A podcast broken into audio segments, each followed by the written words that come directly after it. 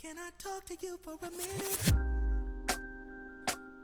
You know, I be thinking to myself, we had a lot of good times together. Baby, come on, don't Shit, we did everything together. We would, we would wake up early in the morning, chance to make it just get in the car and just ride on out. Remember that? All I need is just one wish. We used to watch the sun rise.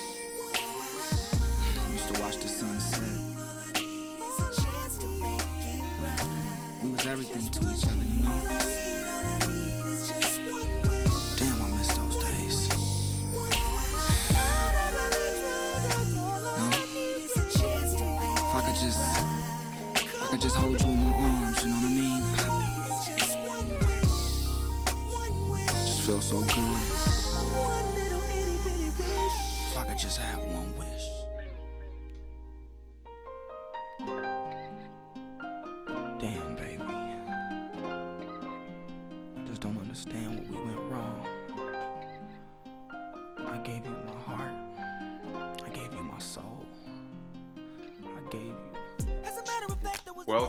Back to the No Clue Podcast, episode 110.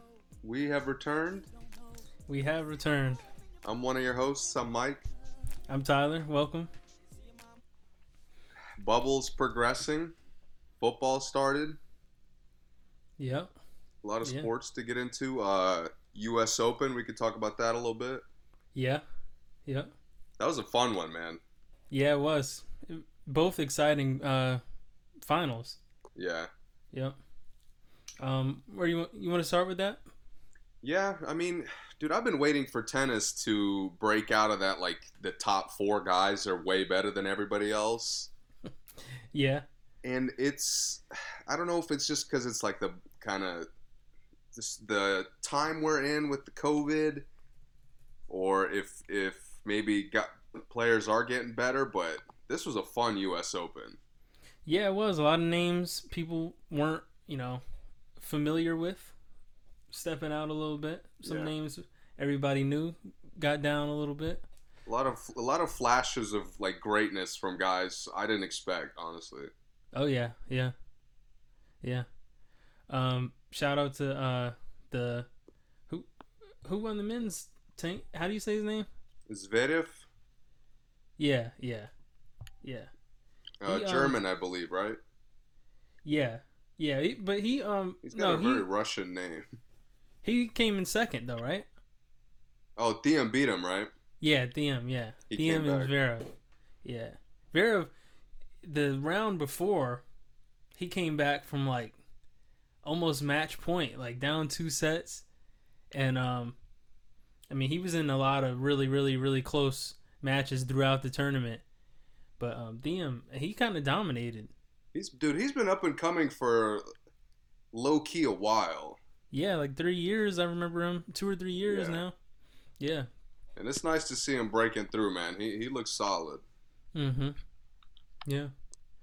Yep, they both look really promising for the future, and they're both pretty young. Yeah, I young caught a little bit of uh, Medvedev's loss, and that was that was quite a game. Yeah. He um he's becoming must watch in tennis, I would say. I think he is, uh, and um you know you never know what you're gonna get. I mean you're gonna get a good tennis player, but he has really exciting, really exciting matches. And it just they just come to him, I guess. But Yeah, He's one of those guys. Um, Osaka took it in the women's again. Um, she beat Azarenka, who was wrongly uh, not ranked, so she was seated weird. Um, yeah. She beat Serena, right? yeah, yeah, and you know we've seen this with Serena and with Sharapova. You know the women will leave for maternity leave, or you know they'll have an injury and they come back and their rankings are completely jacked up. So then Yeah. when they go into the seeding, they have like such a strange road. A lot of times they'll beat a high seed in the first round or second round, and then they coast until the finals or semifinals, basically, because they're facing all low seeds when they really should be a high seed.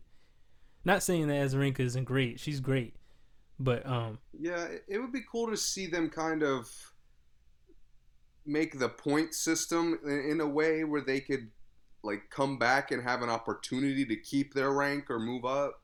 yeah, Uh, it's it's just wrong that they lose so many points for maternity leave. Right. It really is because it's something they really can't help. You know, Yeah. um, and then they come back and really is you know they're not they didn't lose anything. they're still as good as they were most of the time. Right. That's So- why to me, like, if they could create a point system where your like maybe first couple tournaments have a heavy impact on whether you move up or down, Yeah, I think that'd be a little more fair. Yeah, yeah. I think so too. Or maybe a um, maybe you get like a percentage of the points you already have, Mm-hmm. like you as a cushion for when your maternity is up. You know, Yeah. so you don't drop so much. Right. Like, you know, you keep maybe twenty percent of your points. So you you may have been second, but you come in at twelfth or something like that. You know, mm-hmm. so you don't go crazy down. But um, yeah, man, it was a really exciting Open. Congratulations to the winners. Uh, you know, you want you want to talk about the what happened with Djokovic? man, um, Just just stupidity.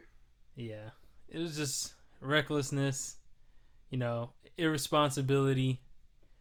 Now, I, I haven't seen many people say that he really should have gotten, you know, uh, disqualified from the entire tournament. But I, I you know, it, the rules are the rules. They can't just change the rules for Djokovic, but, you know, it's tough. it's tough. That's all. It just a dumb a dumb thing he did just w- went way worse than he thought. Yeah, went way worse than you know, it, definitely than he wanted. Right. He would never want something like that. Like I said, I, and I told you off air. I mean, no one has ever accused Djokovic of not loving the people. Yeah. I, I mean, he has never been disrespectful to fans or, you know, officials. Maybe Yeah, the line nothing judgments. nothing uh, from what we've seen from him has ever like given that inclination. Yeah, so, you know, obviously it wasn't on purpose. Anyone who watched the video and saw his face, the despair in his face after, knows that it wasn't on purpose. You know, it was just a, just a dumb thing, just not paying attention when you Yeah. should be. He was So- playing pretty bad. Yeah, he Yeah. was. So And he's just- al- he's always a internal frustration guy. You know, Right. he's one of the guys that will curse himself out. you know, break a racket or something like that, but never. You know. hopefully hopefully he'll come back locked in. Yeah, I think he will. Definitely. Um, okay, on to NBA. Or Yeah, you so want to go the- football first? Now let's talk about the NBA because Okay. that's going to be the majority of the topics. Yeah. Uh, second round is just about over. We got one more series. Yep. Um, last time we talked, the Bucks were we didn't the Bucks hadn't gotten eliminated yet. Mm-hmm. But we, I mean, We knew they were. it was inevitable. Yeah. Um, it's interesting how fast the Giannis off-season hype like started up. Off season is short this year, so Yeah, he had to get it going quick. You know, they it's just it's just weird to me that when when this kind of happens with superstars, yeah. uh, NBA fans or just people in general seem to like sh- shit on the franchise he's at, mm-hmm. And this narrative that like the roster isn't good enough for Giannis and that he should get out of there is is utter nonsense. Yeah. And we know who started this. Right. But bad rosters can't get number one seeds back to back years. Right. Easily. Like to me, to me, it's just a change of play style that they need.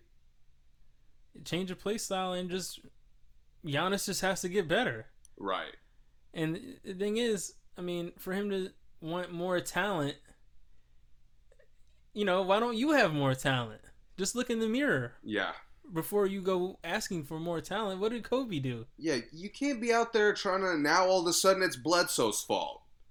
I've been saying for three years that it's Bledsoe's fault. You can't make any goddamn free throws, but now you want to agree with me. Right. They could win with Bledsoe being how he is, or he could be a better leader until, you know, get Bledsoe to play how he wants him to play. Exactly. Honestly, I think the biggest thing for them, assuming their roster doesn't, you know, go through something drastic, uh, is just for Middleton and Giannis to learn to play better. Yeah. learn to kind of play off each other more. Uh, kind of, I mean, Middleton just looked lost as far as trying to be the number one guy Yeah. because he he looked so uncomfortable. He was constantly trying to force it, and Yep. like he had to make such difficult shots to play well. Yeah. And to me, that's not that's never going to work in the playoffs. There's always going to be a Miami. There's always going to be. I think Toronto could have done this to them. Mm-hmm. And it, to me, like y- y- we know what your offense is for multiple years in a row now, and you've made no adjustments. Right. So we'll we'll see what they look like moving forward. This is Budenholzer's second year. I want to say it's third, Okay. but you might be right. Because I remember, I, I remember us talking about them getting him here on the podcast, but I don't remember if that was last year or the year before. But either way, you know, it, he really has to do some, definitely some strategizing. Um, Yeah, he has to motivate these guys to get in the gym. You know, for some reason, a lot of the bench guys just looked worthless at once the playoffs came. Like, well, I shouldn't say worthless, but they they looked like their impact was really non-existent. yeah, DiVincenzo and Connaughton, who has been playing well all season, just really did not look like they belonged on the playoff court at all. Yeah. To me. Um, DiVincenzo made some good moves, but his shot selection was awkward. Um, I don't know what position he plays when he's out there Yeah, they, it seems like Pat comes in there as a rebounder. at six four. yeah, yeah. it's just it's just like random. He doesn't really do anything on offense but crash the boards. Robin Lopez like didn't play the whole series. Um, you know, Sterling Brown barely played, and he had a good showing last playoffs, last year's playoffs. I thought he played really well for them. Yeah, Um, he's one of those energy, momentum guys. When the momentum's high, he hits a big bucket out of nowhere. yeah. Um, so yeah, I think they just need to really do some leadership work on the team. To me, Yeah, and I think like something small that leadership could help fix is maybe Brook Lopez wouldn't be out there taking like disgusting shots. Yeah, or at least know that if Brook Lopez is gonna take a shot, that someone has to be in the paint.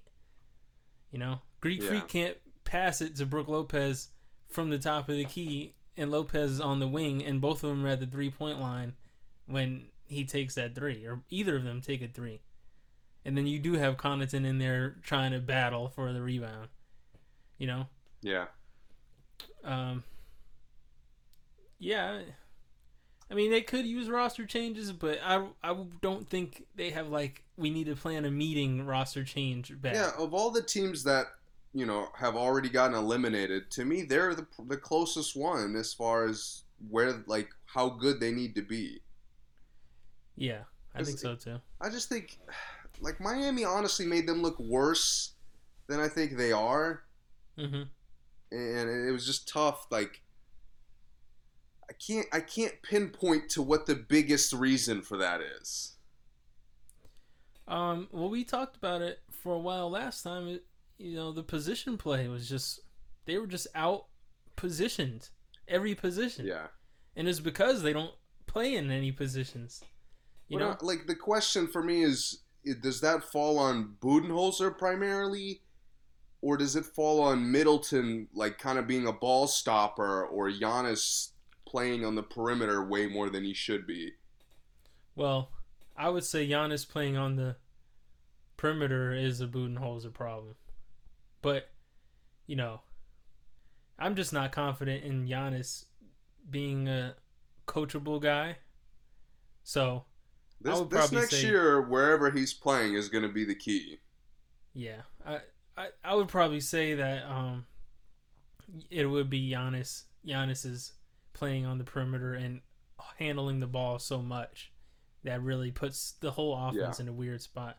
I think Middleton is a ball stopper because, you know, he almost is like, well, I don't know when I'm gonna get the ball again. Yeah, he almost seemed here- like he had to force it because everybody else was forcing it. Yeah, And like of all those guys forcing it, I guess Middleton is probably the best option for that. definitely. Yeah, size, shooting ability. Uh, and, and again, like to me, he also got super unlucky as he had to deal with Jimmy Butler the whole series. yeah, I mean, if he had Duncan Robinson on him the whole time, you know, he wouldn't have played as bad. right. I would agree. Um, do you Do- think, Go ahead. uh, like, if they did make a roster change, what would you, what would you recommend? I mean, you know, I've been saying getting rid of Bledsoe is the move. Mm-hmm. Seems like they're starting to understand. But and get who? Who are you thinking? Honestly, not saying you have to be have to pick a name, but what kind of player do you think needs to replace Bledsoe? I wouldn't mind if they downgraded for maybe like two, you know, significantly worse players. Mm, I mean, let's just say Yeah. Ricky Rubio. I don't. He's about even with Bledsoe to me, okay, yeah, but entirely different play style. right. Okay. Where Rubio can play with like off of George Hill, or George Hill can play off of him, because they're both playmakers. Hill gives you the perimeter shooting. Uh, Rubio gives you kind of the more elite playmaking. yeah, And Rubio is also a smart offensive player. mm-hmm. Like Rubio is good at drawing fouls. Bledsoe should be better, but he's not for some reason. Mm-hmm. Uh, Rubio's better at kind of seeing just seeing the floor. He's just better at being a point guard. Yeah, Bledsoe is really not a point guard. He's just an And- attacker. And the thing is, I've seen this year and last year. This is his third year there, right? Yeah, these last two years, he is like so much more tentative than he was the first year. yeah, The first year with when Jason Kidd was there, Bledsoe and Giannis, I thought were gonna be crazy together. Like the first maybe fifteen games I saw them together, they looked amazing. yeah. Bledsoe was going full speed up court, alley oops off the backboard, and Bledsoe would get a steal. Giannis would get a dunk. Giannis would get a steal. Bledsoe would get a dunk. You know, it looked great. And then these past two years, I don't know if it's Budenholzer forcing him into a point guard spot or Giannis pressuring him into being less aggressive, but I see I've seen a really big change that I think has really negatively affected his game and the team's offense. Dude, he's looked uncomfortable to me even when he plays well.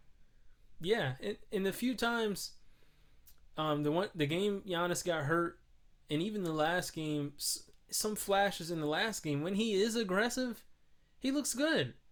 I mean, when he really decides like, okay, I'm going to score, or I'm gonna outrun these guys, or I'm gonna lock up on D, he looks great. But it, I don't understand why when Giannis is there, it's not there, or you know when he really is playing point guard. I, what happens? You know, I, I don't I don't get it. So I I want to say I want to say maybe there's a change they can make with Bledsoe internally, but at this point, you know, gotta do what you gotta do. Honestly, if they don't get rid of him, uh, switching him and Hill as far as who's starting, who's coming off the bench, hmm I think could give them a good boost. I think so too. Because even They- though Bledsoe started, Hill spent a lot of time playing with Giannis. Yeah, And to me, I would rather when they put like the Giannis with bench guys lineup out there, I would much rather Bledsoe be in there than Connaughton or DiVincenzo. I agree, and I would much rather Bledsoe be you know have a green light to be aggressive to go to the basket. Yes. And they also they also put him in a tough spot because he has to guard you know, point guards. Yeah. And, and point Dragic is a problem. I mean, Lowry would have been a problem. hmm Kemba Walker definitely would have been a problem. So Yeah. to me, I don't know if because they don't put him in good positions on offense and he has to work hard at the other end, maybe Right. limiting his minutes could help him play better. Yeah, maybe. Because when he does get a chance to have his energy on defense, I mean, Yes. we, we saw he made second team all defense. Yes, he makes plays. He gets steals. and and his steals are a lot of most of the time very like im- he makes really important steals. Right. Like really, He's good at uh, the, getting the steals that create transition. hmm and clutch and clutch steals he makes Yeah. a lot of times. Yeah, man. Um, I I can I can see that maybe uh two downgrades because they definitely need another bench threat. It, unless you know, I don't think DiVincenzo is ever going to be a threat. Honestly, at this point, I know it's only his second year, but Yeah, there, there, that's another problem with them with the positionless basketball. Is a guy like DiVincenzo has no clue what he's out there for. exactly. Sometimes he's a spot up threat. Sometimes he's their point guard. Sometimes he's their defender. Like, Right. And he's just okay at all of them. right? How is he supposed to get comfortable in a role when you're kind of making him like this all around? You're forcing him to be an all around player. Yeah, he has that like C plus all up and down his Right, ratings right. in those. Yeah, it, it- that's tough. Um, Connaughton, they act like he's an elite defender sometimes, and I don't see that. Yeah, I mean- honestly, the more I'm breaking down the Bucks in my head, the more I'm starting to think it's Budenholzer's fault. Yeah, I mean, I wouldn't be I wouldn't be shocked if they did trace it there.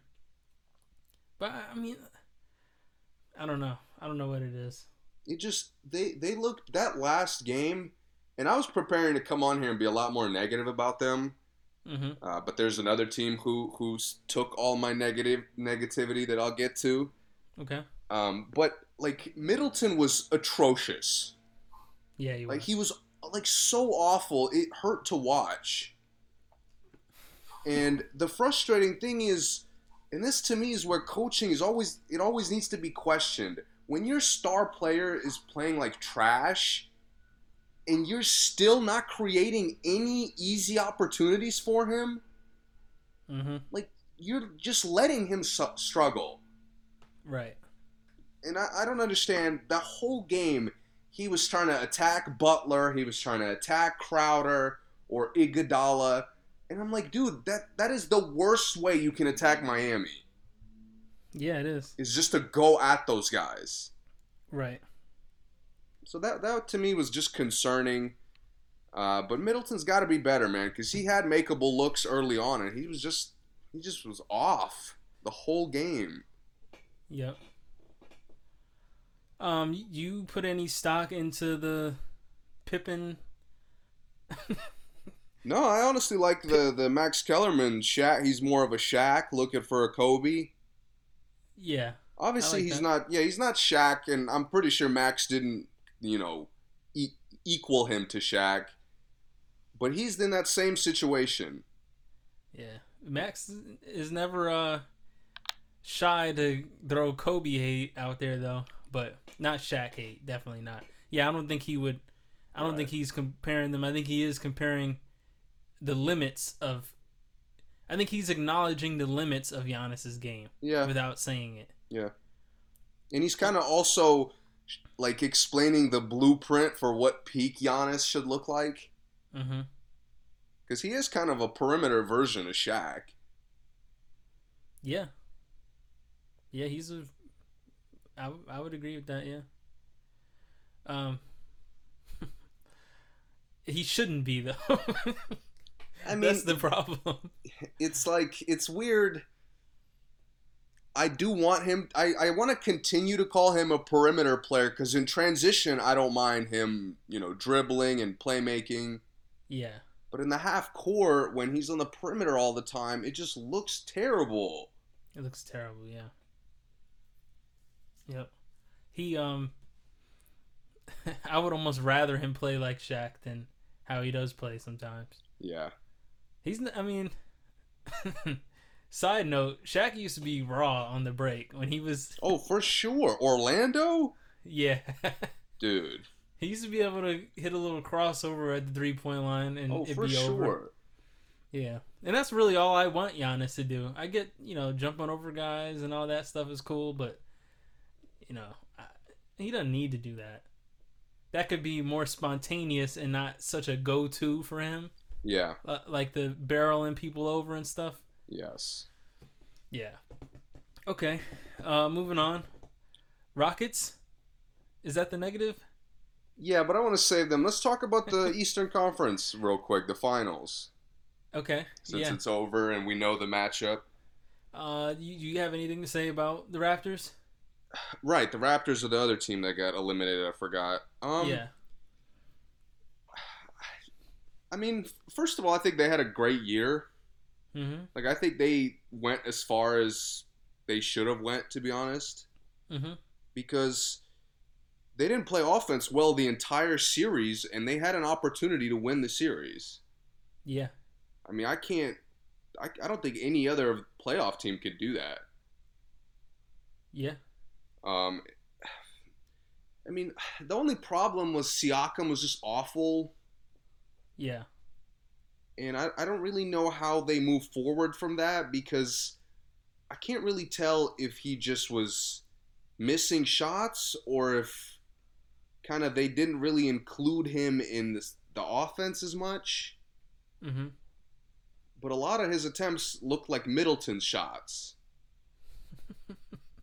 And, Yeah. you know, credit to him, he kind of forced it inside a little bit more, which is more his game.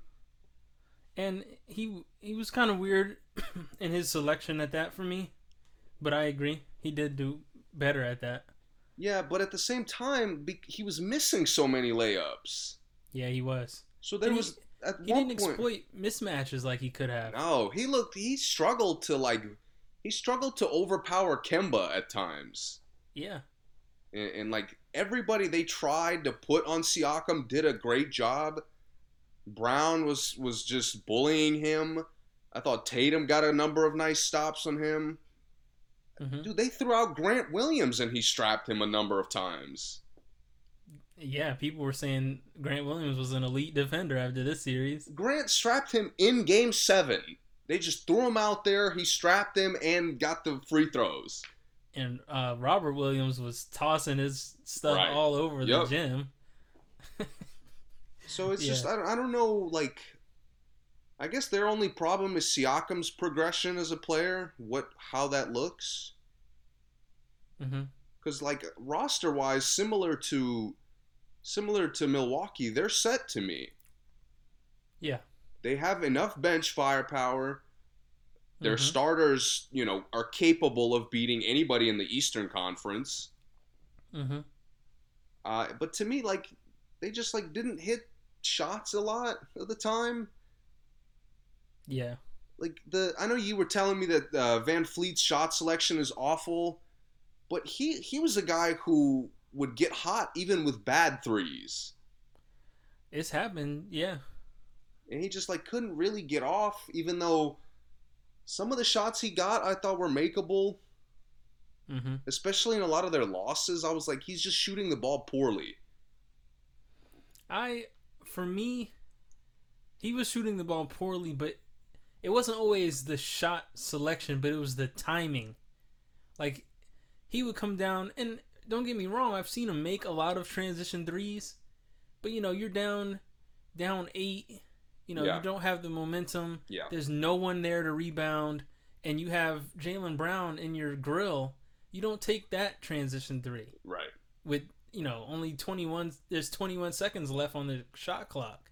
You know it, it was stuff like that. It was you know i'm gonna go right at robert williams and jaylen brown waiting for me in the paint and i'm gonna try to do a you know highlight film reverse. Yeah. it was that kind of stuff that was like okay you know i get you can make that but you're playing a different animal in these I know, will say most of his layups were just just terrible shots.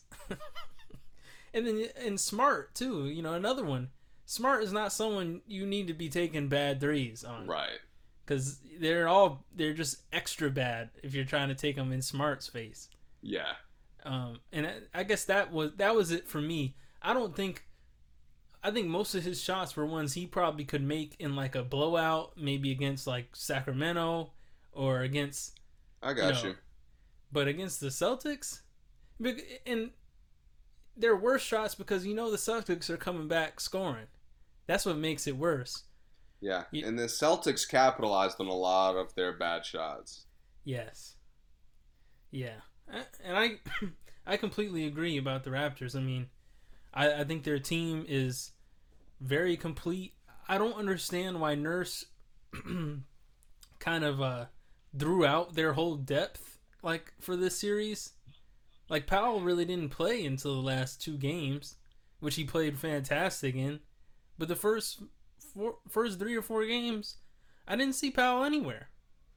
Yeah, I mean he was out there. I just I just thought It was very very short. Like he wasn't out there enough to get like get going, and then a lot of the other guys came in after they were already getting beat.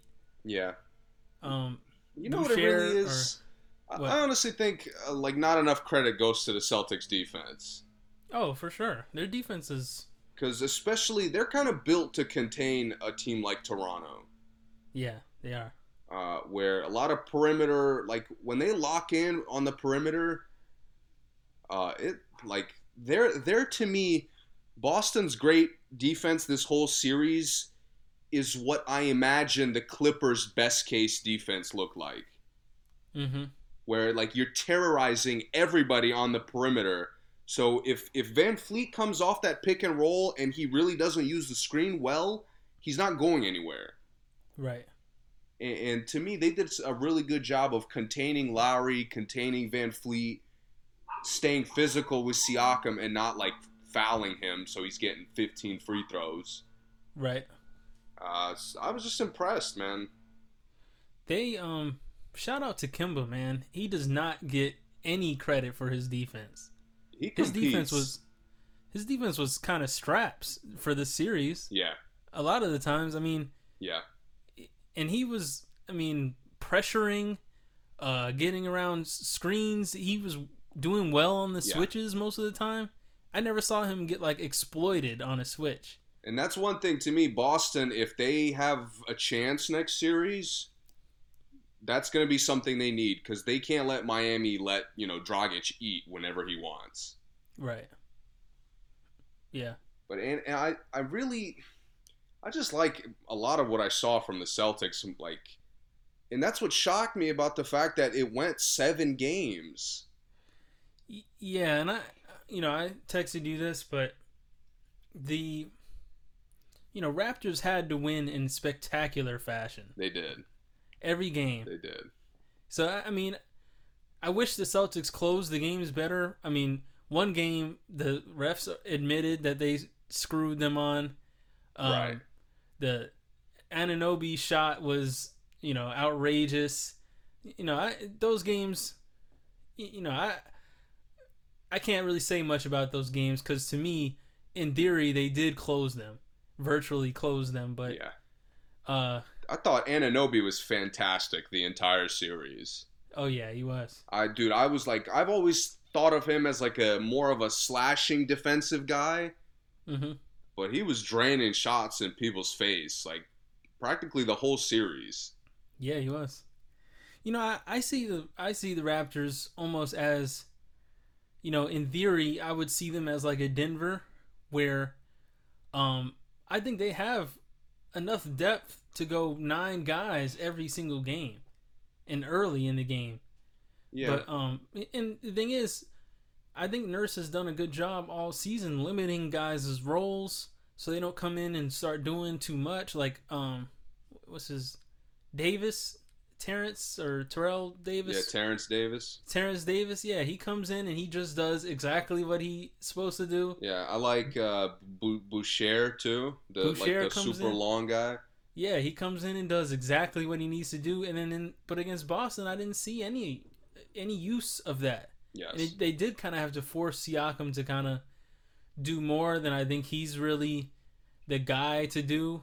Um, you know, he's and him and Middleton both really are not one-on-one players. Yes. You know, they can score with a mismatch. You know, they got good size. They're got. Yeah. They both have nice touch, And- good and hands. One one concern I guess I'll, I have for Toronto is uh, they seem because they showed that they could win with Siakam playing like garbage. Mm-hmm. To me, it- when it gets to the playoffs, it's like they need Lowry's like tough shot making. Yeah. Like do. those like and Lowry really his three point shot selection is very suspect a lot of the time. yeah, it is. Uh, but he's like that dagger like shot maker kind of guy. Yeah. Yeah. And at times, and at times, like when the offense looked really bad, it felt like they needed that and they were waiting for it. Mm-hmm. And, and Lowry didn't hit maybe as many as he could have, Mm-hmm. uh, but that's that's something I wouldn't want to you know rely on moving forward.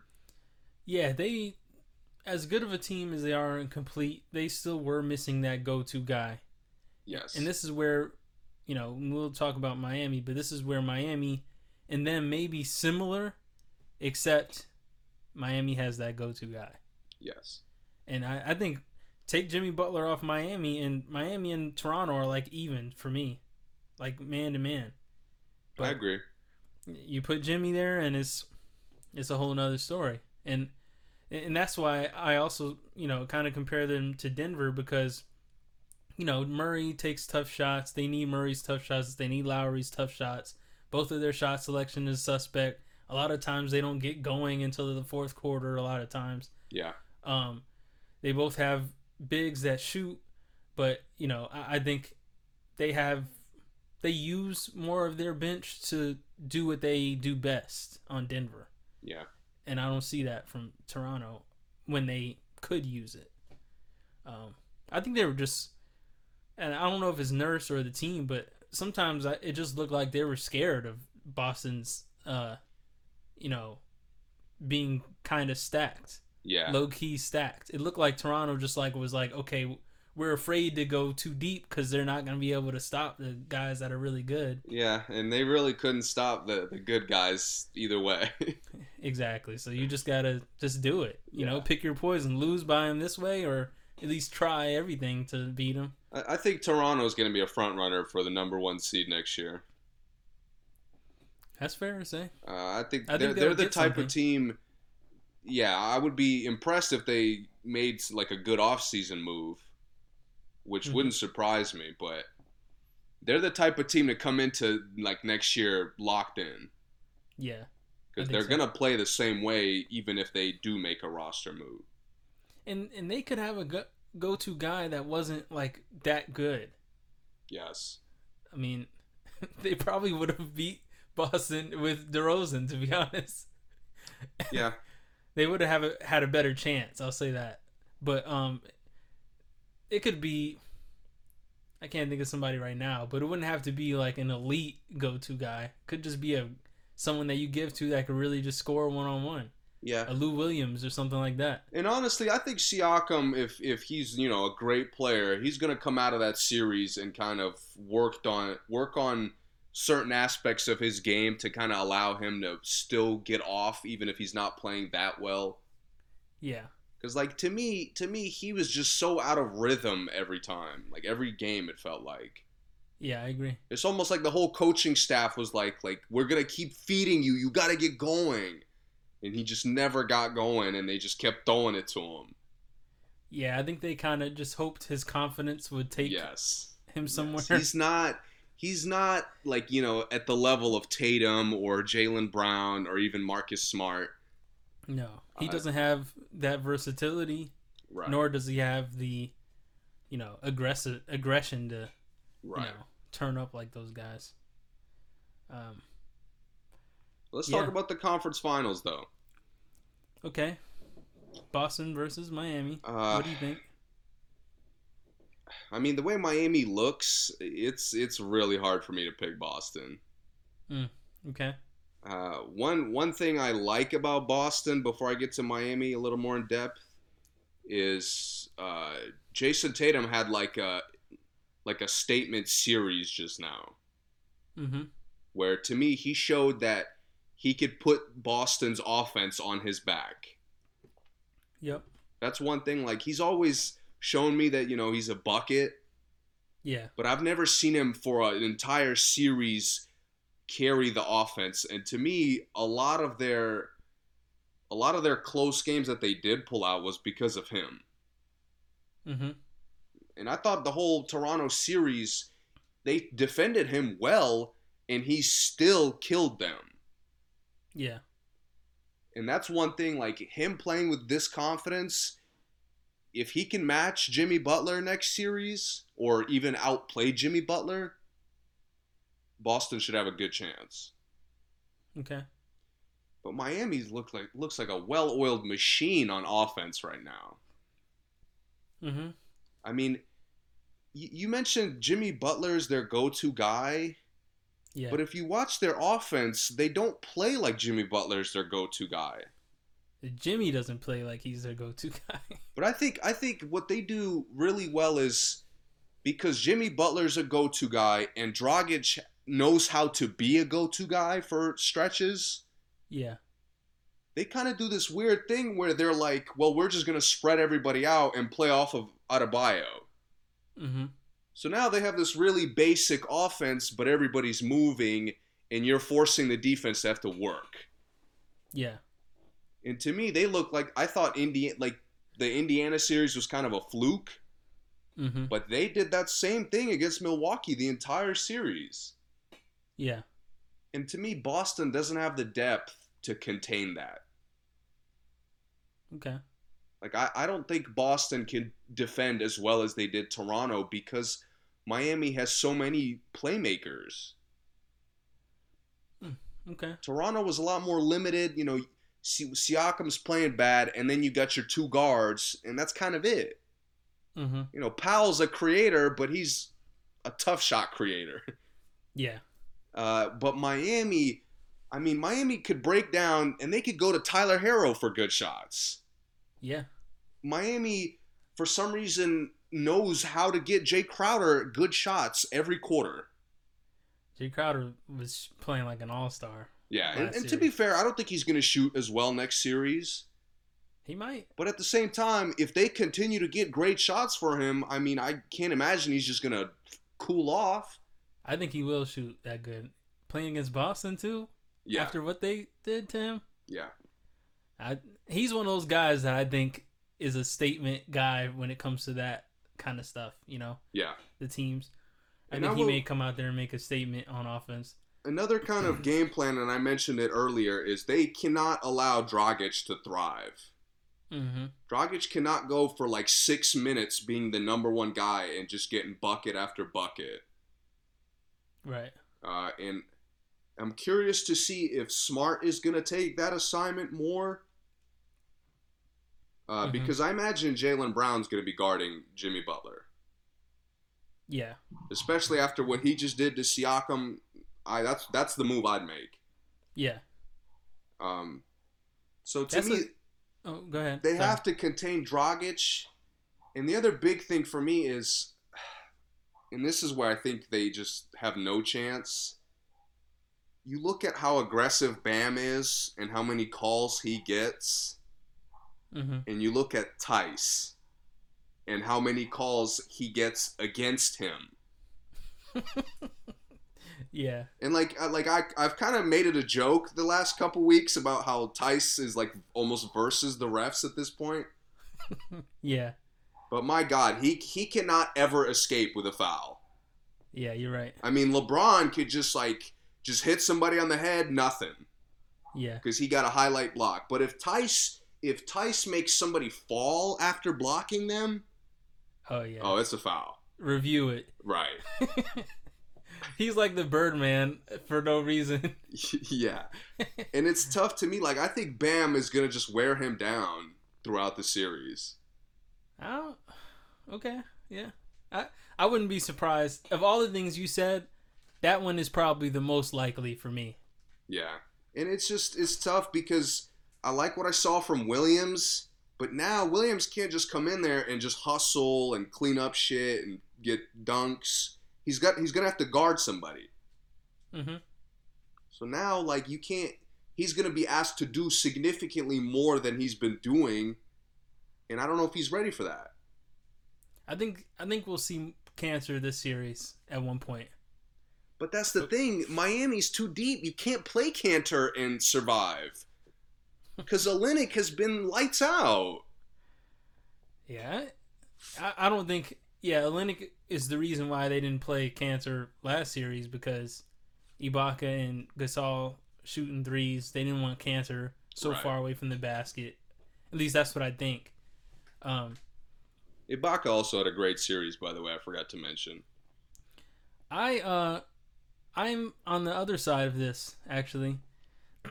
so this is a good uh, Yeah. Um, Okay. okay. I want to hear your thoughts. opposites here. I, I think that Boston has the most unstoppable players on the same team in the league.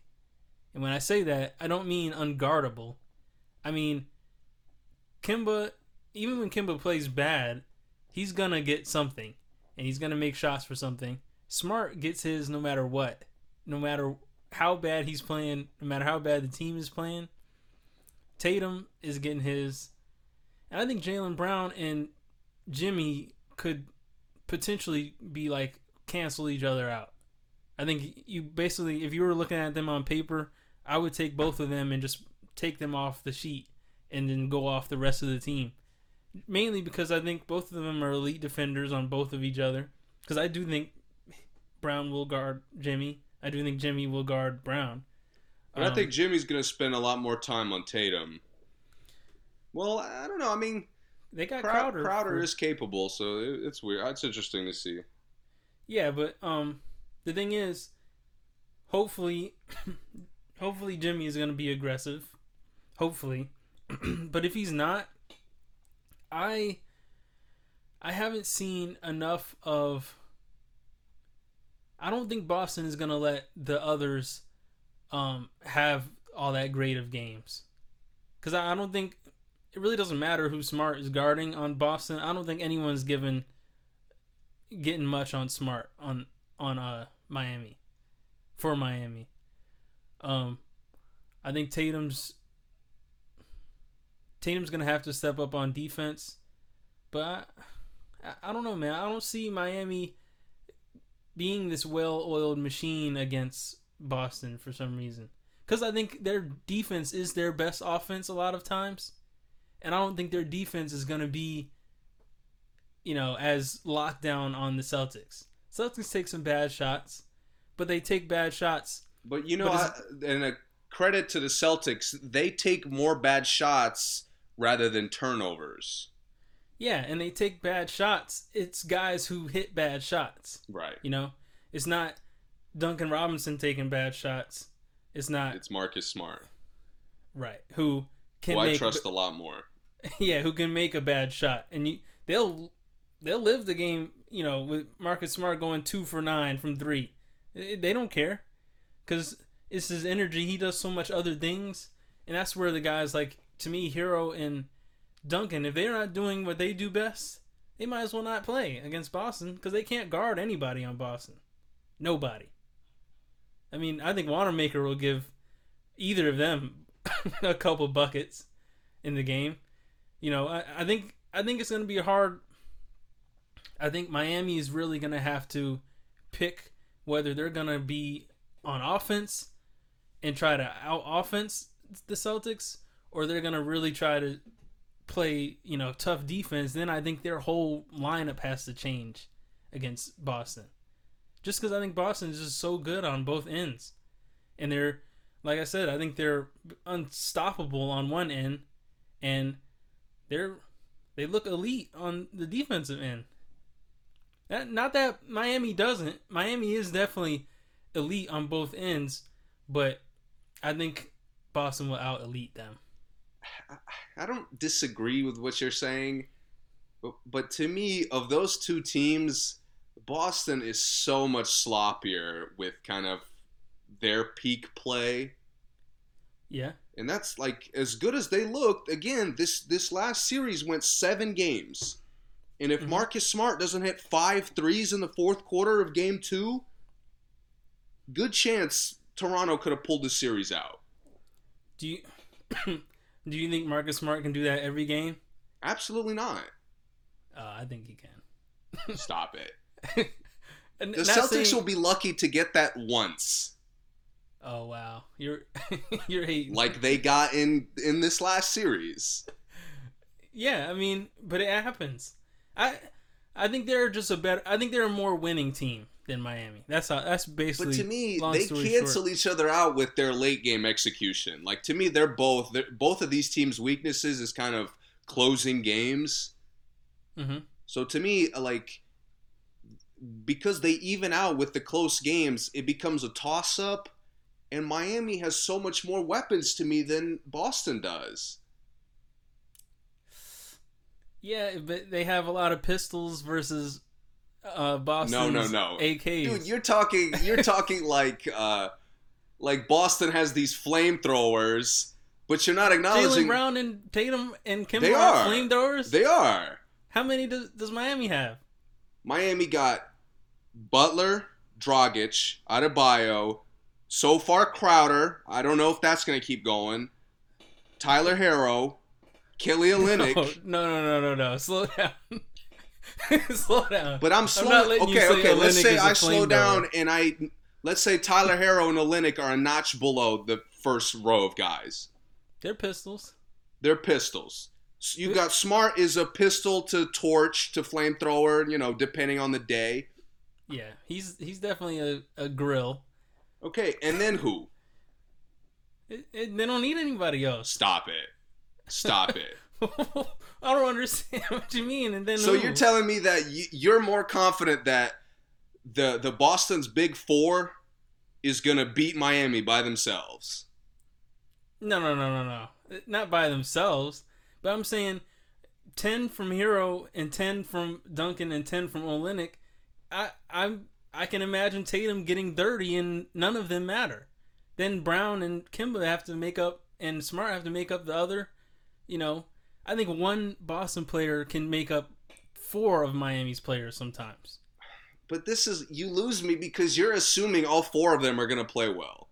Has Boston had all four of those guys play well once in this playoffs? I, they only need three, and one of them has to play all right. Kemba just played all right in Game Seven, and they they sealed it. And I thought he was awful the other five games, and they didn't even guard him that well.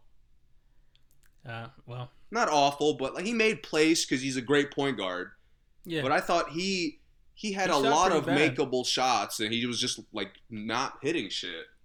I I did. However, I liked how at the end of the games they definitely go to Kemba every time. Right. The la- the last play, every single last play, Kemba got the ball, and he did make something happen every time. Because he's top five at creating separation. Oh yeah, yeah Like I, his step back. I mean, it's nothing you can do. it, it hurts. It hurts my legs every time I see guys try to like stick with him on those. yeah, Because it's just man. you can see it coming, and there's nothing you can do No, about it at all. Um, I just think Miami has so much more balance, and that's they, kind of they need it. That's that's all I'm saying. Boston doesn't need it. They don't need balance. Grant Williams never has to score fair. for Boston for them to win. They could win, you know, ten out of ten games, and Grant Williams could have zero. Wanamaker could have zero. I mean, and that's just how that's just how good their top four, you know, top seven is. And I'm not saying that their top seven is better than Miami's whole twelve. I'm just saying I am more comfortable with their top seven than I am with the bottom six of Miami. I mean, I, I can't argue with that. But again, to me, the Celtics have been just sloppy. They have. Like a lot of the stuff you're saying, like I could see them winning the series that way. But, they also Marcus Smart also shoots them out of games. Jaylen Brown also shoots them out of games. Yeah, they they do, but they also play elite defense, which the, Milwaukee did not at all. Milwaukee really didn't do anything good That's fair. against Miami, and I'm not saying you can't compare. I'm not trying to compare the series, but what I did just see from Miami, I saw against a Milwaukee team that I thought was pretty garbage in every aspect of the game. They shot bad, missed you know 80% of their free throws every game, turn the ball over all the time, and those three things Celtics don't do that often. I- just think Maybe one person shoots bad, but all four of them is unlikely. I just think the the Heat are built to contain Tatum a lot better than uh, the Raptors did. Oh, for sure. So he's not going to be able to. I mean, if he continues to dominate, I, obviously I was wrong, and Boston will probably pull it out in five. But Mhm. I, they just have again similar to how they defended Giannis. They have so many guys who are built to guard elite wing players. yeah, but you, you saw who had to save the day for Milwaukee most games, even though they lost all of them. It, it was Middleton, Right. and it's this, it's a shooter. Yeah, there's no one on Boston who plays like Greek Freak, who can't That's- do anything but But that's run people I, I see Tatum continuing to dominate. I'll acknowledge that. hmm But it's not going to be as easy as it was on VanVleet or even Oh. Lowry. Oh, definitely not. Because now those same contested shots that he was hitting, he's gonna have a guy his size in his face. hmm So, most times, yeah. and the other thing for me is Miami's just their balance. Like the Celtics are gonna have to work harder than they've they've worked so far to play good defense.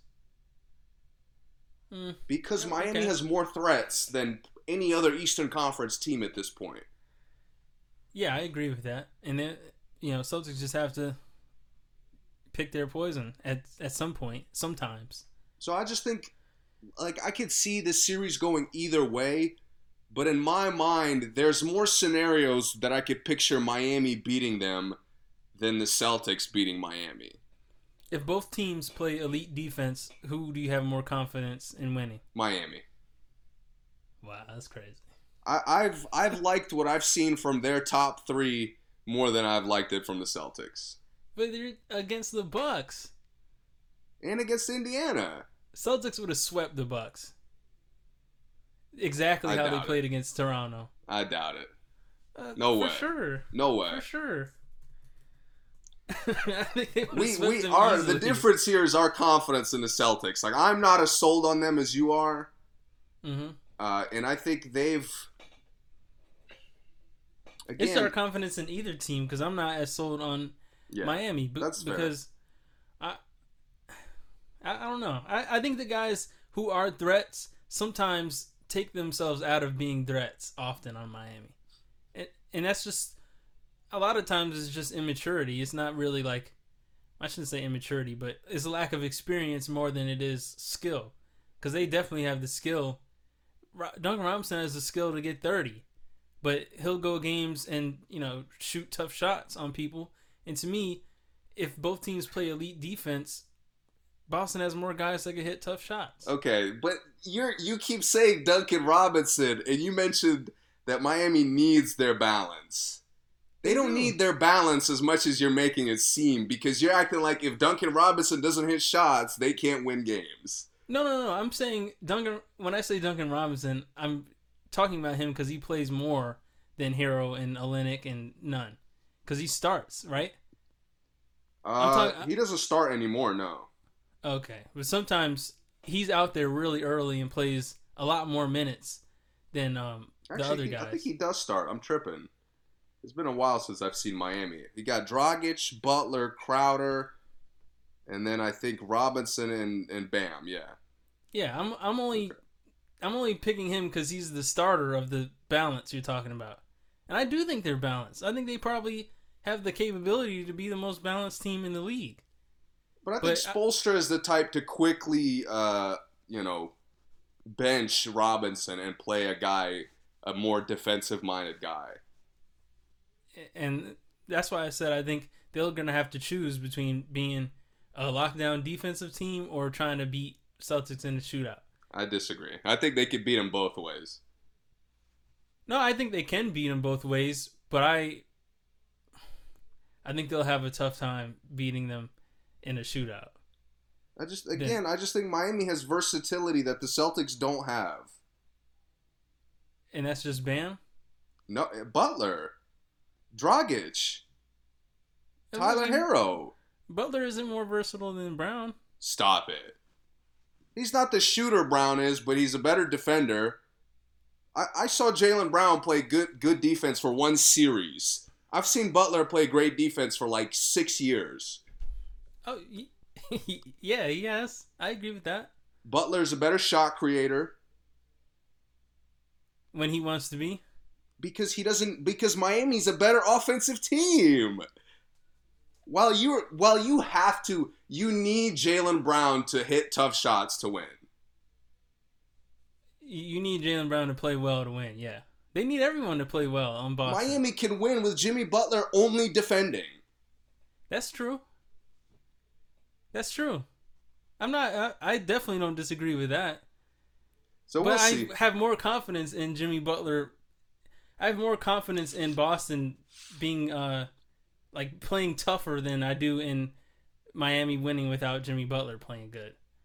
That's all. That's fair. I mean, again, Because the games the games they put out against Milwaukee, Jimmy Butler did play good. The one game he didn't play good was the one game I thought he played the worst or barely, you know, was aggressive was the game they lost. we'll see. Every time he turned it up, oh, I mean, it wasn't even close. Every time. The first two games in the fourth quarters, third quarters, when Jimmy like really kicked it into overdrive, I mean, it, it looked it looked ridiculous. They looked like Milwaukee didn't even belong on the same court as them when he when he does that. But I mean, I don't I don't know. I don't know if he's gonna do that, and I don't know if he's gonna do that as easily on Brown or you know or Tatum as he did on whoever was checking him on Milwaukee, Wes Matthews. I mean, I I, I want to get to the other the Western Conference teams, but All right, all right, all right. I got I I, got Celtics in six. You got Miami. In Miami Six. in six. And, and honestly, I might pick Miami in five after this conversation, just because I'm extra confident in them. All right. Maybe to a I'm down. fault, but I will say this first game, I'm very curious to see how the Celtics defend Bam and how they defend Dragic. I agree with that. uh, because that's the, that's probably the biggest reason why Miami's been such a well-oiled machine. Is their second and third best players have been number one options for long stretches. Yeah, I would. I mean, I think on paper Bam is their second best player, but as far as the games, he's they the play best player. They play through him more than Butler. Like they play through him for the majority of the game, in my opinion. Yeah, he's the best player on the court to me most of the time. Right. And Yeah. Ty- Theis is going to have to be just great for that for Boston to win this series. To me, you think Boston is just complete garbage? No, I just think they're not deep. Like Brad Stevens has fooled us into thinking they're deep. Do you think Toronto is deep? Yes. You don't think the Celtics out deep Toronto? Again, it was it was I'm it was asking, do you think that? they didn't. No. They look Okay. better because the their second unit could thrive with Tatum out there while, you know, the Raptors second unit with Siakam couldn't do anything. Yeah. But to me, like it, it wasn't it was their star players playing better that made the roster look much better than it is. And that happens every night. But Boston, like, all right, all right, we got to let it go because we've dragged on it for a while. all right, but all right. Uh, this this game one's going to be very interesting to me. I think it could be a, a blowout for Miami, honestly. I I could see that easily happening. Like it really just Miami just go crazy right into Boston's head first game. Yeah, I mean, again, Bam Bam is going to be key for me. Probably even significantly more than Dragic, because Bam Oh, yeah. kind of allows all their their balance to look just out of you know unstoppable. I think I think Dragic needs Bam to play well to for him to really thrive sometimes. That's fair. yeah. And Dragic, Dragic is a guy I could have told you five years ago with a really good big man he would thrive. Mhm. So we'll see. All right. Rockets. Let's get Anything? to the West. Yeah, uh, Rockets were the, the team that, that took a lot of my negativity. Uh, primarily because they quit the last two games.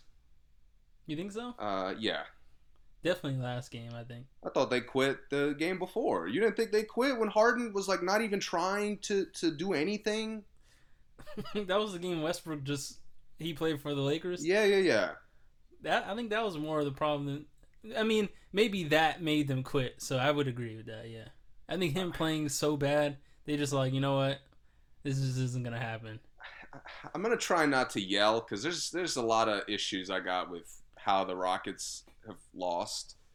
hmm My first problem is if Danuel House really caused like if his situation really killed your team psychologically, you had no business being in the playoffs anyway.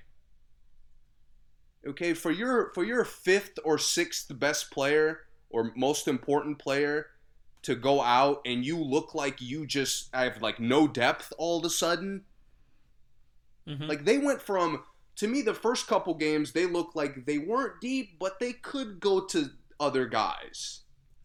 right. And then when, without Danuel House, all of a sudden they look like they have no bench. Yep. And to me, like one player shouldn't be that important of a difference maker, especially a role player. Right. Uh, my second problem is, and I'm, I've had enough because I've seen about 10 years of this. James Harden is a loser. Oh yeah. He flat out, like, I hate to call him that, but he flat out does not care about winning games. Yep.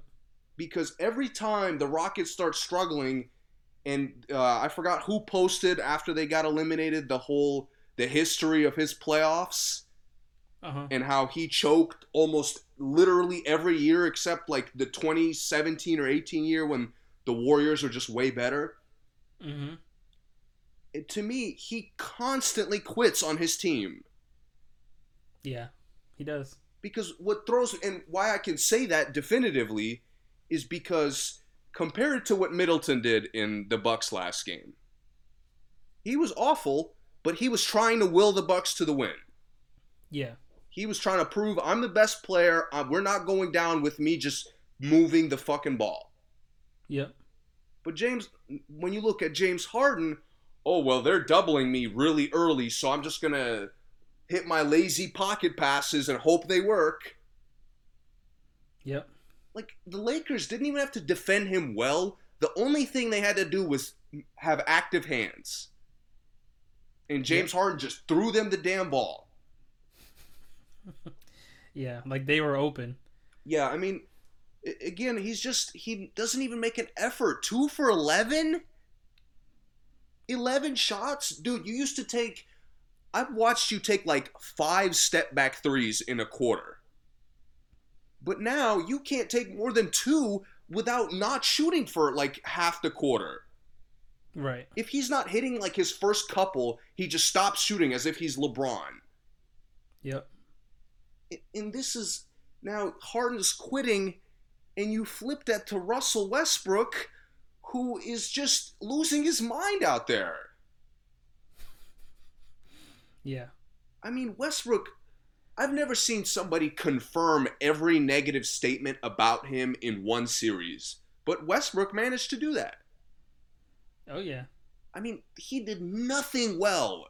He didn't shoot the ball well. He didn't drive the ball well. He looked like he couldn't dribble that well. Yep. He couldn't guard a soul. Forget forget guarding KCP or Danny Green. He couldn't guard Caruso. He couldn't guard Kuzma. He wouldn't even try to box people out. Right. I mean, he looked he looked scared going to the rim, which Yep. I've never seen from him. I don't know if it was the quad injury or what. Yep. He just he looked so bad, and you come again. You combine that with a with your number one option who doesn't even care. Like Yeah. Westbrook is making terrible play after terrible play, and Harden's just out there not even trying to get involved. Yep. I mean, I couldn't like if you if you could notice, uh, Rivers was getting pissed off the last like three games, Yeah. and to me, he had every right. Because if I'm PJ Tucker, if I'm Robert Covington, if I'm getting my ass whooped by seven footers for 48 minutes while you're not trying to win, I'm fighting you. Yeah. Like that that is so disrespectful because Covington and Tucker and like they put so much work in for the Rockets to be competent defensively Mm-hmm. and Harden just doesn't doesn't want to carry the offense for some reason. Yeah. Even though he he carries it all year long, no problem. We got to the playoffs now. Now we got to get Russ involved. Even though we only look good when Russ isn't playing. Yep. I mean, and this is what really proved it to me. D'Antoni said, "I don't want to come back here." Yeah. D'Antoni, who outside of Daryl Morey has been like the key defendant to this small ball, this Rockets play style that hasn't worked. D'Antoni said, "No, I can't do this anymore. I don't want to come back here. I want to go coach somewhere else." Yeah. And to me, that is the ultimate knock on your team. When the guy who seems to be built to coach the team doesn't want to coach them, Yep. I mean, dude, they needed, and the Lakers got super sloppy to make it kind of seem like the games were closer than they were. But Yeah. they needed Austin Rivers to come in there and give them like, just like rebounds over Anthony Davis, tough and ones over like big players to even have a chance to come back. Right. And it's crazy. You're pressed to, to get Russell Westbrook involved, but Eric Gordon can just play like garbage the whole series and we'll just let it slide. Right. It just it made no sense. And I was watching the Lakers toying with them these last two games, and I was like, this is disgusting. Like I'm offended as a basketball fan for watching this shit. Right. Do they need to blow it up? It ain't, it ain't no we're one piece away. That's exactly what a loser would say. He's gonna say that for the rest of his career when he doesn't win. Oh, we're a piece away. Yeah. Dude, I don't care if you put Greek Freak on this team. When your leader is this much of a loser or doesn't care this much, the result is always going to be the same. Yep. Where That's do you it. think they go from here? Um, I think Westbrook should be traded immediately. Um, honestly, I think they should explore trading Harden. In even if they don't, I would just throw the rumor out there, just to see, just to see how Harden reacted to it. Um, I would just say, you know, we're shopping James Harden, and then maybe Harden doesn't want to be on the team. He already doesn't play like he wants to be on the team, so what difference would it make? Um, I think that I, I I definitely think they need to go back to playing real basketball. Please. Um, Harden. This is how I look at some of the greatest players, and I'll use Stephen A's, uh, Stephen A's go-to for this. Here's the ball. Take me to the promised land. right. and how I how I translate that is there's sometimes where the greatest players knew when okay I have to do something else or you know what guys they could come in the locker room and the greatest you know the great player on the team should just be able to come in the locker room and say guys you know what I'm taking over this game I'm gonna be honest some of you guys aren't gonna get shots but we're, I'm gonna win this game whether you know I have to get 70 or not you know Yeah. Kobe's done it. Jimmy Butler has done it this year. Um, you know, I think Greek Freak's done it on occasions. I think obviously LeBron has done it. D Wade. That's what kills me. Even guys who Siakam tried to do it. Yeah. Middleton tried it. Like guys who shouldn't be doing it try to do it because they want to win so bad. Yes. And I don't see that. I've never seen that from Harden.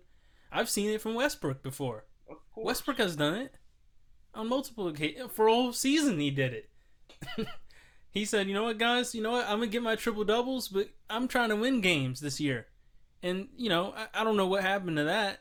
I think Harden maybe his ego is too big for Westbrook, but you know, um, I, I don't see that from Harden ever.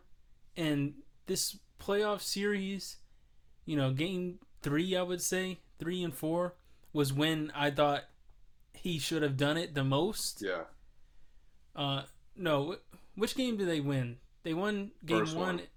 and then They were up else? going into the fourth in game two, and they were tied going into the fourth in game three. right. Those are games coming out of the quarter, coming out of halftime. Harden should just said, "You know what, guys, this is it. I got us. Just give me the ball. I'm doing what I got to do. You guys know every time I get the ball, go for the rebound because I'm putting it up, and that's fine. They've won like that before. I mean, obviously it looks bad sometimes, but they've won like it, and I would take that over the Westbrook and Harden both have having you know averaging 4.8 turnovers a game each. I would take them taking missing 14 shots a game like they did all season when they were winning. W- Weren't they missing like Fifty. weren't they missing like 12 threes like combined every game? Yeah. I would have taken that. Way more than I would would have taken the turnovers. Yeah. So, you know, I, I didn't I didn't see like you said, it just looked like a whole team of losers. Jeff Green was garbage the whole series, and D'Antoni like didn't even bother, like he didn't even bother telling him to like play better. Like it, most of the guys, you know, McLemore played amazing the last like five whole- minutes of each game. the whole bubble up until the series where he didn't play at all Yeah. some games and then they you know finally he did play he played great and D'Antoni was just like you know what man if the guys who actually are supposed to be playing great aren't playing great Rivers might as well not even came to the series uh yeah. he might as well went and watched the Clippers games watch his dad coach Yeah. um who who else I don't even know who else they have Tucker was the only one consistently playing I mean, hard, dude, like I said. dude, this last game, I was like, holy shit! They have Eric Gordon, a, a premier six man candidate, who's out there doing nothing. nothing That blew my mind, man. I really like. I was disappointed at myself that I forgot about him, but then I just got even more mad at the Rockets because they've like they haven't even tried to use him. Yeah. I think Covington and Tucker were the only players that really played well most games. Yeah, because Um, Covington didn't always shoot well, but yeah, he did always compete. Um, like I said, Rivers shouldn't have came. McLemore, they didn't even give him a chance to compete. Uh, and when he did go out there, he did compete, but you know, it was like D'Antoni was like, "Oh, you're competing? Sit down." like, "Oh, you actually want to win this series?" It looked like D'Antoni didn't want anyone in the game that wanted to win the series. Honestly, Yeah, I would have put Clemons, Chris Clemons, out there. Uh, I mean they just let Westbrook just stink it up, man. It was it blew my mind. who else starts for them? I'm missing somebody, right? Uh, Tucker- Gordon, Tucker, and Oh, Gordon Covington, starts now. That's right. Gordon starts now. Yeah, and like I said, Jeff Green. I mean, minus twenty six. I've never seen that before in my life. It just I've never seen a bench player be minus twenty six. How do you do that? You don't even start. yeah, it could. It's it's mind blowing. So I mean, the whole team the team is full of losers. They need a whole culture change, and it can't be with Harden. Harden is a Pippen, in my opinion. He should have been. He might need to be six man again, to be honest. That's that's what I'm thinking because the Rockets like this is where Daryl Morey makes no sense to me because you you clearly structure your team where it's James Harden or bust. yeah, But James Harden now for seven at least seven years hasn't even been a bust. He hasn't even tried to be a bust in the Right. playoffs. yeah, Like he doesn't even try to carry or just lose. He just lets the team lose. yeah. I think he really tries to, you know, not take ownership of the game sometimes. Yeah, the, just so it's like, oh, my supporting cast is non-existent. Like he he wants that like built-in LeBron excuse. yeah. Like no, yeah. you don't get that, especially with Daryl Morey highlighting you the way he does. Right. I think the two guard offense or whatever they call it needs to stop. I mean, Kobe exposed them last year.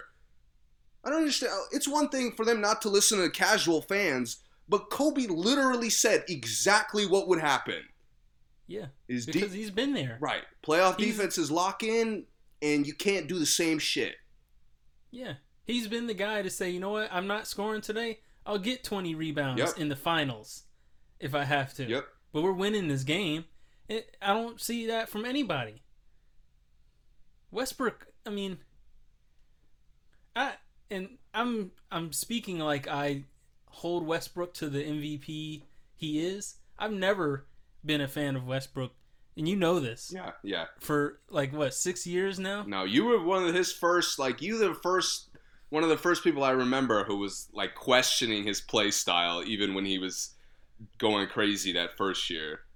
Yeah, so I, I'm saying this stuff like I think Westbrook is good, but Westbrook, I mean, I don't understand.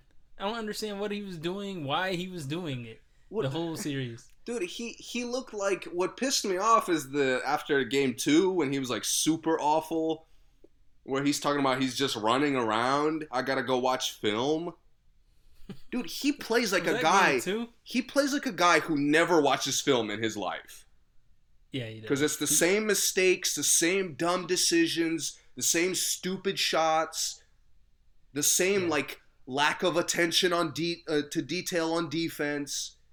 Once again, I think Billy Donovan deserves a lot of credit for Facts. even letting Westbrook succeed. Yeah. Like he really brought the best out of Westbrook.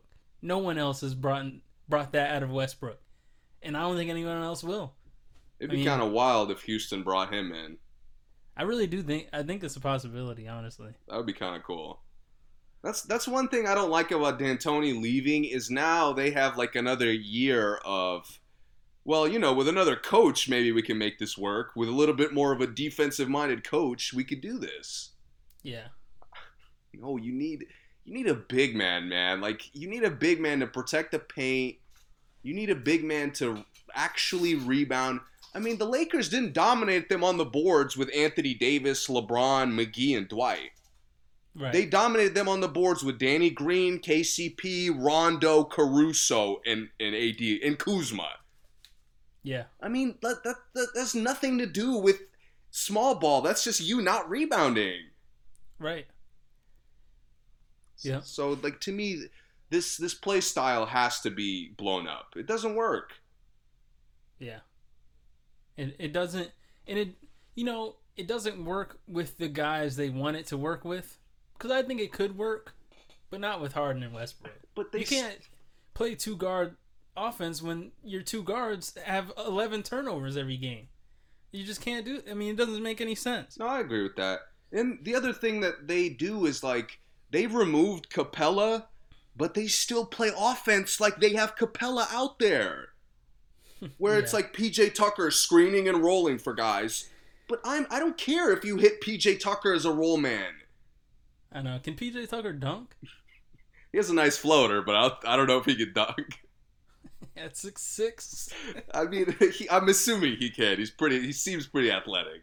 I'm not sure if I've ever seen it though. No, He's heavy. no, yeah, that's true.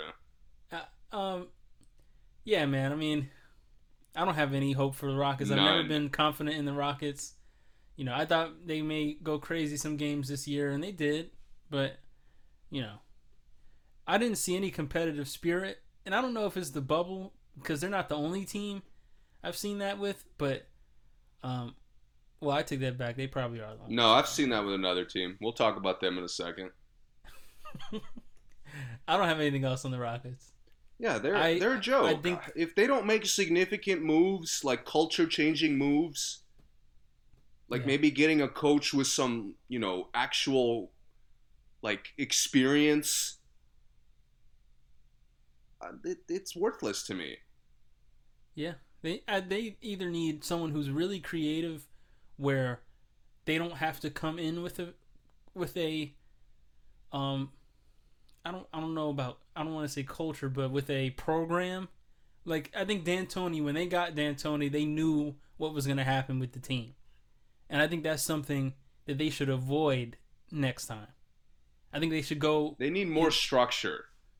They need they need more structure. They need a coach to create structure with the team. Yes. Not force the team into a structure. Yeah. They need to force the structure into the you know into the uh, Well, you know what I'm saying. And Get, They get need a have- big man, for God's sake, Houston. If you're gonna play pick and roll, get a goddamn big man. Yeah. Because again, your roll man's not a threat. And now, uh, if your hands are active, James Harden can't even hit the roll man half the time. So, Yeah. like, it doesn't work.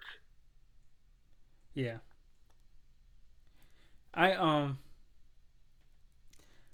I I think that I mean they don't even need a big man that is like a elite center. I mean it could be like a uh Anybody Like an Ibaka kinda guy. Yes, absolutely.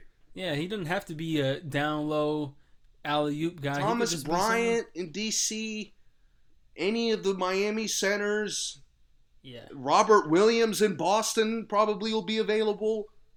They had Faried playing great in that role for like 6 games. Cut- they kicked him to the curb. Yeah, uh, it's it's And like I said, I don't understand why D'Antoni just doesn't use guys because he's treating McLemore like he did Gerald Green. yeah. Oh, play amazing for us for like six games or even 20 games. And then guess what? I'm never going to play you again. That's what happened to Gerald. Yeah. And then McLemore, I, He's been shooting great you- the whole bubble. yeah, I was telling you, McLemore is going to get a job after this. Absolutely. He, looked like an elite, elite, you know, I shouldn't say elite. Yeah, he did. He looked like a specialist. Not a three and D guy, specialist. but he is a three point specialist. Yeah, and he, he plays he plays hard defense, not good defense, but he tries. He's, he he's tries got hard good size too, so you could throw him out there on you know role players. Yeah, and he still looks really athletic. Yeah. So. All right, moving on. Uh, So let's talk about this series that we thought would be over, but now is a toss up. I have a lot to say about one of these teams. Which let's you you take the your team, I'll take the opposite team because I got a lot about both. okay, Doc Rivers. you know what position Doc Rivers played when he played? Point guard, How come he doesn't use any? Not one. They don't have any point guards on the roster. Reggie Jackson just stopped playing all of a sudden, and then look at the Western Conference. Every every team's best player is their point guard in the whole Western Conference. OKC's like three best players are point guards.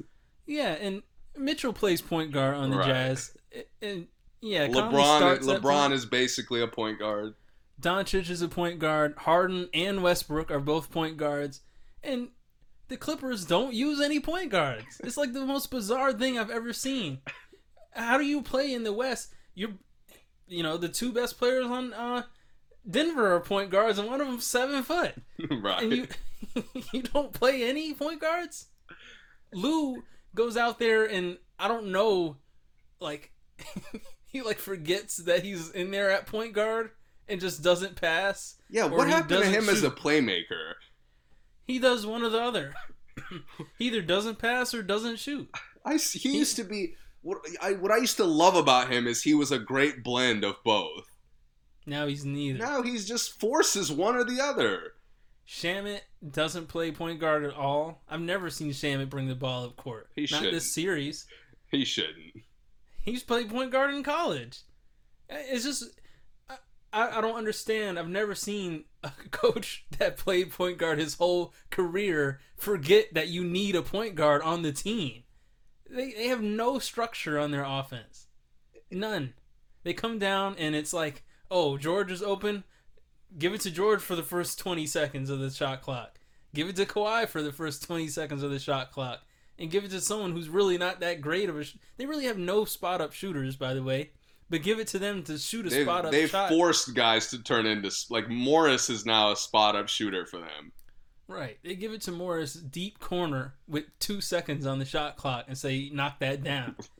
He's not knocking it down. You know what's funny about them is they're the only team I think uh, who they'll get bad shots for like a, a, a several minute stretch, and they'll come out of a timeout and continue getting the same bad shots they were just getting, Yes. And then and that comes back to not having a point guard. It does because they have no no general on the court None. at all. Paul George is by far their best playmaker right now. Like it's crazy. He either gets a good shot for himself or for somebody else. And I got to give Kawhi props. The first two games were the best passing I've ever seen Kawhi do in his entire career. The first two games. And I haven't seen it since. No. It's like he got mad that Jerami Grant defended him well one game, and now all he does is attack him. and he you know he attacks him and then Jerami Grant is still playing decent defense Right. he'd be locking anyone else up you know Kawhi's a good player he'd be locking anybody else up though and you know paul george has to paul george either has to be magic or has to be Jae Crowder on the court he's either 3 and d Yeah. only or it's like give it to him and get out the way and everyone else is just gonna like have to figure out what to do with Paul George having the ball. And that works sometimes. Both of them work sometimes. But why have Paul George? Why have him? They've they've gotten by on having like the superior roster all year long, but in the And they- playoffs, you need structure d- d- regardless of who you're going against, yeah, you do. and they have none of it. And they have no and when I say no, I mean absolutely zero go-to plays on the team. Not one. Every team has a go-to play. Everybody. There's plays for Harden where you know Harden is going to get a bucket or going to get a good shot or going to get fouled every time. And obviously you can't do it all game, but there's a you know, coming out of a timeout or trying to break the momentum, they Yeah. go to that go-to play. The Clippers don't have anything. Nothing. It's like you just say, okay, give it to somebody and just see what you can do. Yep. And they can't do anything. And one And- thing throughout this series, it, it's starting to look like the Nuggets have kind of learned, like they're learning that they can't play like that. Yeah. While the Clippers are acting like we're playing just like really well, just doing this shit. Yeah. They act like they're just getting beat and not that they're losing. Because they are losing. Dude, this that second half last game blew my mind. Yeah. Blew my mind. You got Patrick Beverley, you got Kawhi Leonard, Paul George, you got Marcus Morris, Montrezl Harrell, all, you know, all either elite defenders or all emotionally high energy guys. Yeah. And let's just take Kawhi and Paul George and say all those other guys are high energy guys. You, Yeah. You're getting blown off the floor. And it, it wasn't like fast. It wasn't like the Nuggets just came, you know, just hit like six straight threes. No. It took them just- it took them like 6 minutes to really come back and really build a lead and really like go into blowout mode. And they got comfortable. Right. It got so comfortable. And and Clippers made no effort to make them uncomfortable. None. None. You put Doc Rivers. You put you put Paul George on Jokic. Really? That's your response? Oh, we can't we can't stop Jokic from doing anything. So I'm gonna put Paul George on him, and the Nuggets actually went to a post up. Yeah. And then the worst part is then you have someone who can't guard Grant or someone who can't guard Millsap, even if Millsap is trash. He, they can't guard him because they should be guarding a big man. Like Zubac cannot guard literally anyone on uh Denver. Not a soul. Maybe Maybe Plumlee, Mason Plumlee. maybe, but no one else. And I mean, and he should be guarding um Jokic. I I'm I would be comfortable with him guarding Jokic because Zubac isn't that great of a rebounder where like I need him in the paint. yeah. Um, and like I said about the point guards, Beverley brings the ball up court and runs to the corner every play. He brings the ball up court, He's makes one pass, it. and he's gone. He Like, just he's gone hacks the out play. there. He's in that right corner the whole the whole offense every single time. I would never guard Beverley on on defense. I would never. If I was coaching the Clippers, I want Beverley to have 40. I mean, if I was coaching the Nuggets, I would say I want Beverley to have 40. Just let him score anytime he wants to. Cuz he oh, he takes the same stupid corner 3 that no one ever has to really go out there. He may hit 2 max. It doesn't it doesn't do And anything though. It out. doesn't. Oh, nobody overreacts to it. I know, and, then- and then he's gonna foul out because they don't need him. He's a hack box. Yeah, they don't need him at all. And they never play, like I said, he never plays Reggie Jackson, Man, he had the who also played great. He had the bubble. audacity to throw out Reggie Jackson in the last like five minutes. Yeah, and like, what am I supposed to do? Reggie looked confused out there, honestly. Because he's a point guard and isn't playing point guard. Dude, honestly, Mike Mike Malone hasn't really coached that well, and it's almost like he's coaching like circles around Doc Rivers. Mike Malone could sleep on the bench and they'd still be. they still would have won the same games because you know Murray and Jokic play two man game and it's unstoppable. But like, and this is where like Mike Malone's problem is he's he often doesn't adjust, Yeah, and a lot of times in this in these games he's been like a little too slow to adjust. yeah, But at least he makes an adjustments. yeah, Like you see it. Like at times, Jokic is more of a playmaker by design because they're doubling him. mm-hmm. A lot of times Murray, you kind of clear out a little more space for Murray so he can kind of do his probing thing. yeah, But with the Clippers, like you said, it's just your turn, my turn, and let's just everybody else just gotta find some way to contribute. yeah. Just stay open yeah. without moving. And, Don't you know, move, to, but to Morris's credit, he shot the ball well. But like Yeah. you're, it looks like you're trying to get those shots.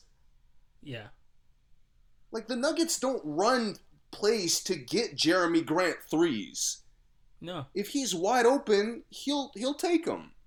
yeah, But the Clippers, like, oh, if they help off Morris, that's the kick out. That's the guy we want. Like what?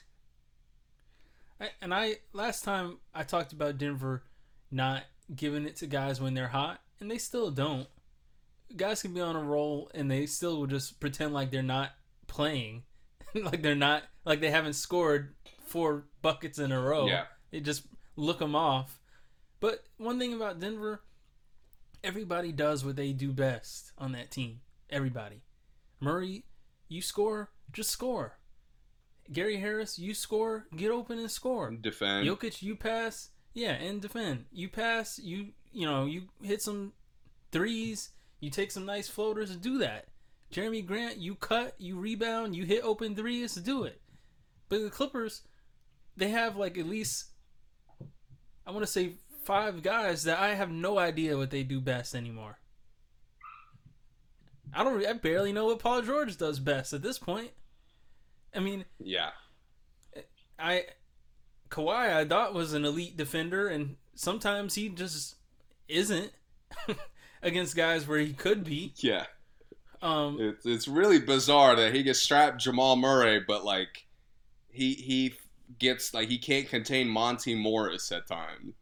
Right. I have no idea what Shamet does best. I I'm starting to lose what I, I thought Morris did best. You know, Montrezl. You know, sometimes I know, and sometimes I don't know why he's playing, because like I don't see the aggression anymore. The hanging on the rim, swinging, you know, blocking shots, yelling in people's face. I don't see that. It's almost like everybody on the Clippers has to hype themselves up individually. Yeah. Well, because they're playing with the one guy who has zero hype, Right.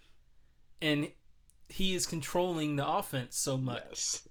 Kawhi Uh, and- Kawhi really kills the the dynamic of their team. Absolutely.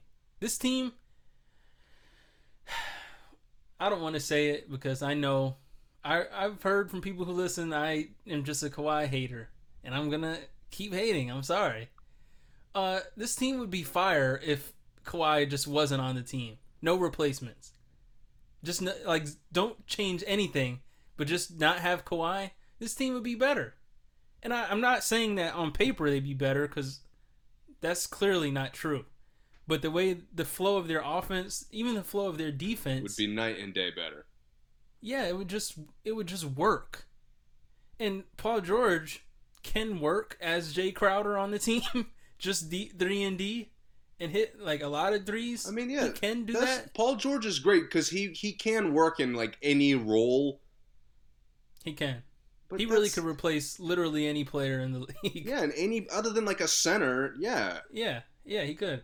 And you know, Kawhi should be able to, but I I don't know if it's Doc or if it's it might just be Kawhi since he hates when anyone else gets a good shot off.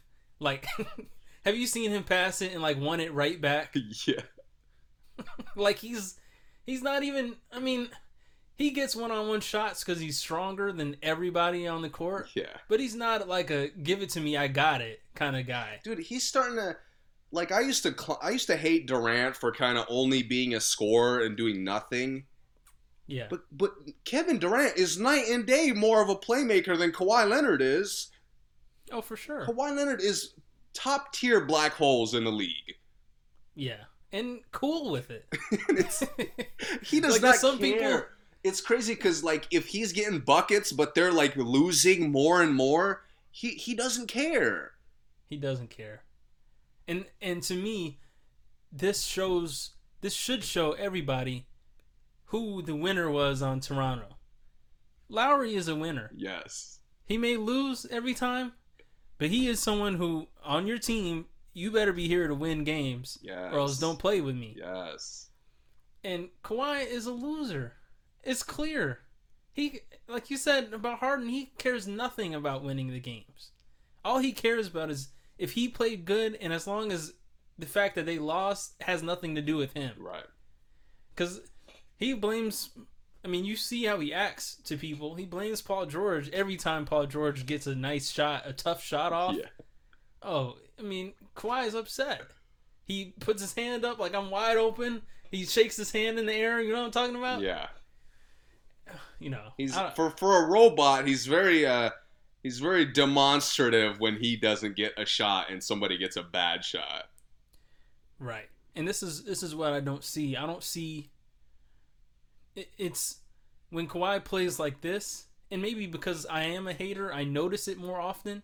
But when he plays like this, this is where I say I don't see Kawhi being like clearly better than anyone at the stuff he's supposed to be good at. And you know, it's just a I don't know if it's a coaching thing. I don't know if it's his personality.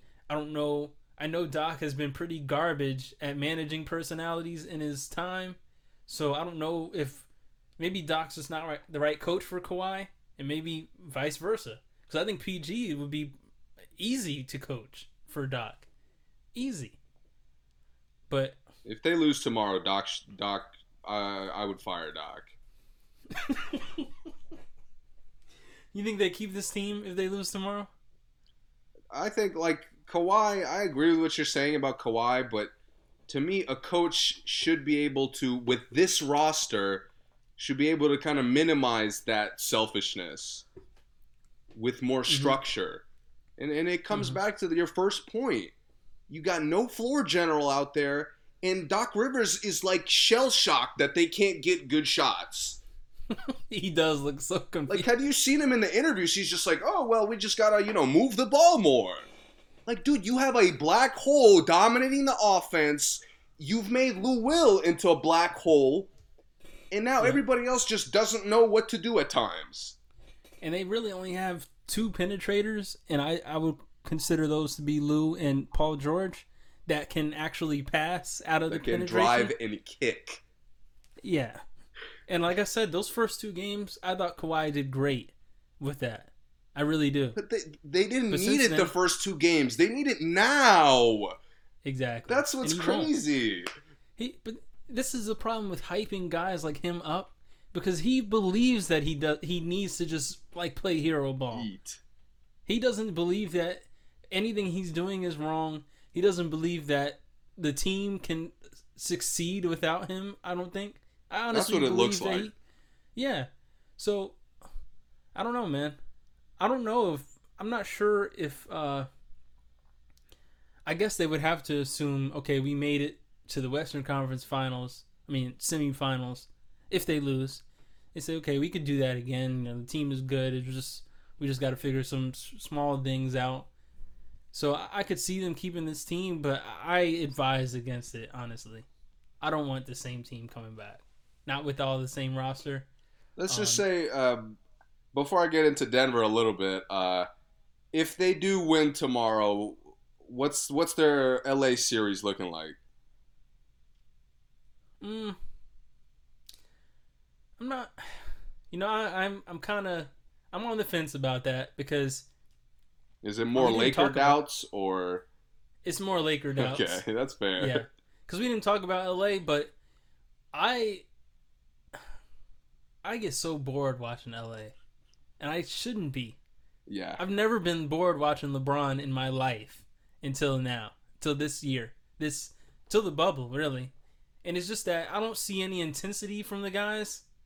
Like I think the Clippers could easily out intensity the Lakers and like go on a roll and blow them out. Yeah, it was kind of weird. Rondo coming back almost gave them like new life. Yeah, Like they could finally do something different on offense yeah, that they couldn't do earlier. yeah. So that was weird. But to me, it all comes down to how locked into they are to playing defense.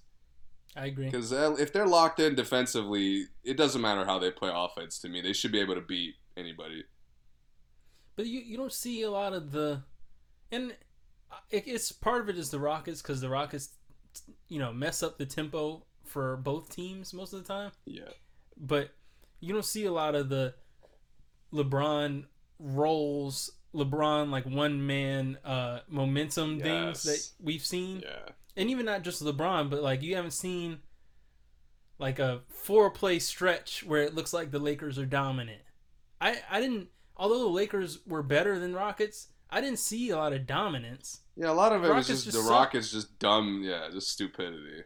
Yeah, the Rockets were just bad. So I, I that's something I think they need that against the Clippers because if they don't if they don't have this sense of like, you know, if if they don't have this energy against the Clippers, I don't really see. I don't know if I can see them beating the Clippers four times. It just But I mean, it's the same thing we've talked about all year is LeBron has to come out and set the tempo for them. yeah, he does. He has to set like the mood of the game for them. And the problem is a lot of times LeBron like chills coming into a game. Mm-hmm. Like LeBron always you could tell he's chilling the first like 6 minutes just to kind of see how they're guarding him, what the offenses look like. Or the whole first game. Right. A lot of times it is the whole first game. Yeah. and and that shit, they're not going to be able to slide with that shit against the Clippers. No, they're not. They're not. And the thing is, even not just even not LeBron, but like this is something that JR used to be big on. Like they don't have that momentum guy that like oh like it's not a dagger per se, like a dagger in the quarter, I'm saying. Mhm. Like you know sometimes that third quarter JR will have like three daggers where like they went on a uh maybe 6-0 run and all of a sudden JR hits the 3 and like you have to call a timeout. Yeah. They don't have that on the Lakers to me. They're, they're weird. They seem to like their only daggers seem to come from Anthony Davis. yeah, and it's like it's just a him better than everybody Right. It's not like the team playing good. Right. And when JR used to do it, it used to be like the team is like on one right now. And JR knocked it down like we're on a mission. You know, LeBron's walking back up court with the three up in the air before JR even shoots it. Yeah. Like it was that kind of stuff. I don't I don't see any of that confidence in the Lakers. Maybe maybe it's confidence. So, uh, you know, I, I don't know. I think if the Clippers come out with any confidence, I think um, Lakers may have a hard time.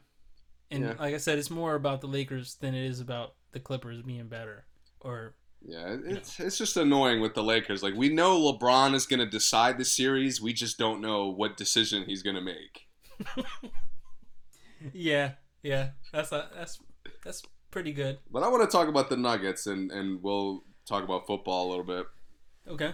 Uh, dude, they're finally one thing that the NBA has like these really talented players. So sometimes your coaching can kind of fall into the background if your star players are dominating. Mm-hmm. And that to me is what Jokic has done, the, especially these last two games. Yes. Because he hasn't just like done everything like we've criticized him for to a fault. It's like he hurt us, to be honest. Yeah, he does exactly what they need now. Yes. He comes out, he gets buckets early on so the Clippers know they can't stop him. Yep. Then in the second, third quarters, he usually gets the role guys involved, gets them some shots, Yep. and then he just takes over at one point. Yeah. And- Plain and simple. That's dude. That's they. It doesn't even matter what Mike Malone is doing out there. I mean, yeah, he Yeah. could play Porter a little bit more at times. Hmm He could trust uh, Gary Harris at times. But it, Yeah. again, with if Jokic is gonna play this well, and Murray's gonna play under control, especially in key stretches of the game, Yeah. they they can beat anybody. Yeah. And honestly, I think they have a better chance of beating the Lakers than the Clippers do playing right the way they're playing right now. I agree. I agree with that. Even given what I said about the Lakers, they if the Lakers do what I'm talking about against Denver, they have zero chance. Right. I think the Lakers could still beat the Clippers with no energy because the Clippers don't have energy either. Right. But Denver does have energy, so I, I think you know I think it would be, I think Denver could come out and really bust them up. Dude, I cannot wait for tomorrow's game. Yeah, I'm I both games, man. both oh, games. Oh yeah, yeah. really, game really, one's really tomorrow good. too, right? Yeah, I'm ready. I, I think both um, both games are going to be wars, but I did like I did say about the Boston. I think Miami could easily come out and like win by thirty first game. But They're that's one of those nah. That's the one good thing about Boston is uh, they could be playing like garbage, but Smart can't miss for some reason. Yeah, Or Jaylen Brown comes out there like he's like KD or Kawhi. yeah. I have a I do have a hot take. Since you said that, uh, within two years, Jaylen Brown will be better than Kawhi. Much better. I mean, within two. like in to the public, that's a hot take, but in my eyes, it's not. Oh, okay, I got you. So for the public who think I'm a Kawhi hater, here's more fuel.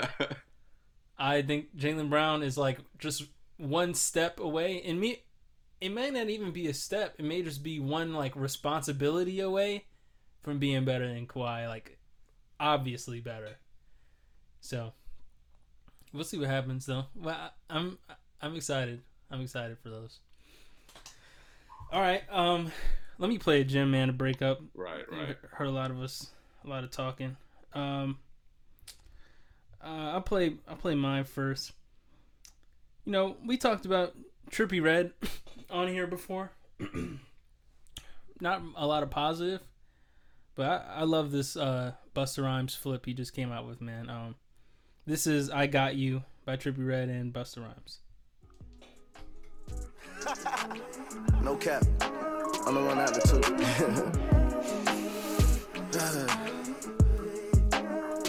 yeah, yeah.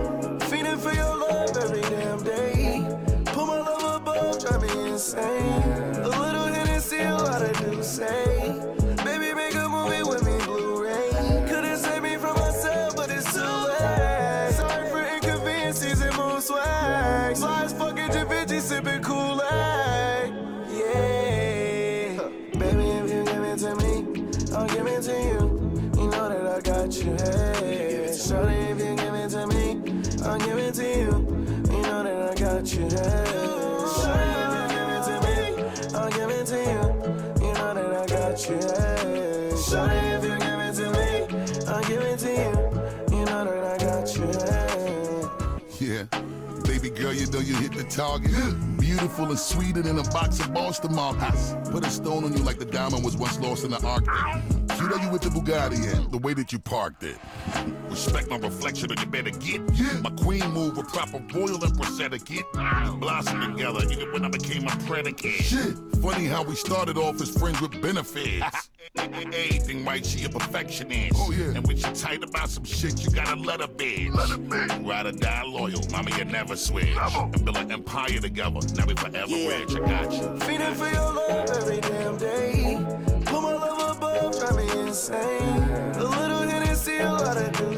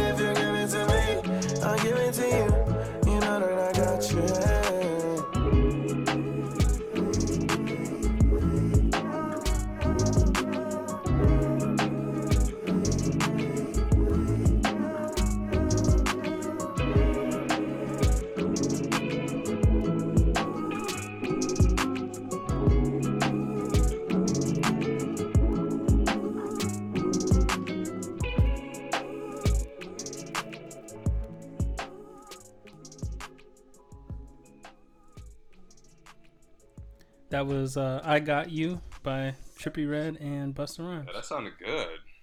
I know, right? I don't know how Trippie Redd gets away with just doing the hooks and still like selling records. Literally, just the hook on his own song. Yeah. It's sweet though. Um, okay, football first week, first weekend. Yeah. Uh, I saw the only game I really saw was Texans Chiefs. Mm, yeah, great uh, game. Which was, I mean, I shitted on Bill O'Brien after they, they blew that lead last year. hmm It looks like he he didn't hear me at all because he seems like he's a worse coach now. I agree. Uh, I mean, the Texans came out there playing, you know, backyard football, Yeah, while the the Chiefs came out like a dynasty. they looked elite. I mean, and from the stuff I have seen over Sunday, did anybody look even nearly as good? No, Maybe not to me. Seattle, maybe New Orleans, but, but, like a lot of these teams, even when they look good, it's not balanced. Right. The? Chiefs could do it all. Yeah, yeah. I got nothing to add to that for sure. Yeah. Um, Tom Brady first L. I mean, from what I saw in the highlights, it was more of New Orleans being better than it was of like Tom. You know, Yeah, but New Orleans is just a three. He's thrown. He's had three straight games of pick sixes now.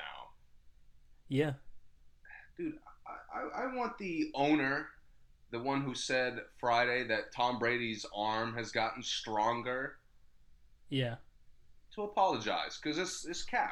That's what that is. I agree. Tom Brady's arm hasn't looked strong in like half a decade, Yeah, I agree. and, and it kind of showed. They it looked weird because they have a lot of deep threats, but that's not really Brady's game. Mm-hmm. So they're gonna have to. It's gonna be a weird, like a weird kind of structure for them to look really good. Yeah, I think they could do it. I think they'll. I think they still could get to the playoffs, like not playing that well. mm-hmm. Uh, but one thing they, they're gonna have to do to kind of clean it up is, is give Brady a little more time. Yeah, I agree. And that, and that, a lot of that could be with, like you said, the Saints looked really good. Yeah, the Saints looked ready. Ready I'm for not the season. surprised. Any any team that could recover from like two heartbreaking playoff losses and come out like hot every year, Yeah, you know they have a, a good culture in place. Yeah. Yep. Um, Cam, uh, first win with the Patriots. Uh, but if if the Patriots make the playoffs this year, the Bill Belichick slander has to end. In what way? Like the whole Tom Brady made him thing. Oh yeah, and it's it's kind of crazy that it goes both ways too. Yeah, Just like he made Tom, Tom made him. yeah. Because Yeah. I I haven't seen that at all. Mhm. to me, like the Patriots have been versatile the entire time Belichick has been there. Yeah. That's not that's your quarterback can't bring your team versatility. Right. And to me they've that's they showed me that again this first game. I know it wasn't the opponent wasn't good, so I'm not convinced that they'll go to the playoffs. But they played in a way that fit the players they had and the way the defense played. Yep. And the Panthers, the Panthers gave up on using Cam as a runner. They did. In first game, he's got 75 yards and two touchdowns. I thought that was completely unfair of them too. By the way. Right. Just because he's hurt, like you're basically trying to tell him to get out the league because he's hurt at that point. Right. And while you're watching guys do what he does best and turn it into winning football, Right. and then you know, eh, it's just I'm not surprised at all. I thought Cam played great. You know, uh, he, he didn't have any passing touchdowns, but he doesn't need to. That's his game. He looked passing wise, he looked like a game manager, He did. which I actually really like from him because that's something I would like to see more of. Mm-hmm. Yeah, he, he definitely he controlled their offense very nicely. Yeah. To me. Yeah, seventy five rushing yards. It's weird because like the Patriots' schedule is going to get tough, so Mhm. I imagine they're not going to be able to run the ball as well yeah. uh, moving forward. So we'll we'll really see if they're built for it, uh, like this next month or so. Mm-hmm. Yeah, and you know he didn't he didn't take anything away from their you know the rest of the team's numbers either. You know Edelman still Yeah. had a decent game. You know the other guys were all they got to do what they did best too. Yeah. Um, how about uh, Kyler Murray going crazy, two hundred and thirty yards, ninety one rushing yards. Yeah, man, I'm excited about Arizona. I, I don't know if I mentioned coming out of last year that they have good potential moving forward. Yeah, with- Hopkins, I mean, I I think Hopkins is where I really, really got excited for them. yeah. Larry Fitzgerald is still out there getting it done, man. Yeah, and now, and now he's not the main like option out there. Yeah. Now you got a clear cut number one who could do everything. He could burn you deep. He could kill you with like screen passes. Yep. Uh, Arizona's built, man. They're they're doing good things. Yeah, and he lets the ball go too. I mean, 40, 40 passes. Yeah, I like it. he's got a very quick release too, which I really like. Mm-hmm. Yeah, I, I like that. He, I like that they're letting him take chances early. I mean, this is his second year, but Yeah. You know, some guys don't get that even in It's- their it's- second, third, or fourth year. It's funny to me how he runs. Like he he runs like he's smaller than everybody out there by far. he is. Which though. yeah, which he mostly is. But like he almost makes it look like he's even smaller than he actually is. Yeah, yeah, he does. He has He this does. like the way he runs is really is really good for like maneuvering through angles Yeah. because it's real choppy steps. Yeah. Uh, so Arizona looks exciting. What about uh Dallas taking their first L? Surprise or no? No, Dallas isn't that good to me. I didn't, I didn't think the Rams were that good, so it was a close game. It made sense. I think um I saw a lot more poise from Goff this game, even though he did- still didn't throw that well. I've seen, saw I've seen more- it before. I'm not. I got to see it over an Okay. extended period of time. Some consistency. Yeah. I gotcha. Fair enough. Um, uh, any other ones worth talking about? I mean, Ravens. Brown, uh, the Browns were were stunk it up, lived up to the name. at least Odell got three passes. Finally, two more than anything he got most of the time last season. Uh, I mean, I think it's it's gonna be a wrap for Baker. Like six games into the season, Yeah, he played. I think I get. I think I predicted last year he's gonna be benched like um, maybe a month or two months into the season. twenty-one for thirty-nine. Dude, what is he That's doing? terrible. What is he doing out there scrambling? I don't know. I don't know who he thinks he is, Dude, man. take the sack, my guy. You're not mobile. Every time he moves, he looks like he's not a quarterback. They let RG three get one off. That's how you know you're getting beat bad. Yeah. I mean, I can't even. yeah, The Browns are so bad. I can't even take anything away from the Ravens. right. I mean, if the Ravens play like they did last year, though, I, they their record will probably be just as good. Yeah, I think so. And we got to wait for them to get in the playoffs anyway. Yeah, yeah, for sure. Um, I did see the Seahawks. I mean, the Falcons they need to do something serious at this point. Not that they, I mean, they can't beat the Seahawks anyway, but Matt Ryan, thirty-seven for fifty-four. 54 passes? The Falcons are like the pinnacle of NFL mediocrity. I mean, Todd Gurley was okay, just okay. Um, I, I, don't, I don't get it, man. I don't know how you get 450 yards and get beat as Dude, they, bad they as they do did. this every year. It's like straight shootouts with them. It's either shootouts or like nine six games. you get beat by two touchdowns and you have 450 yards. This is crazy. Yeah, you don't you don't play defense. Uh, yeah.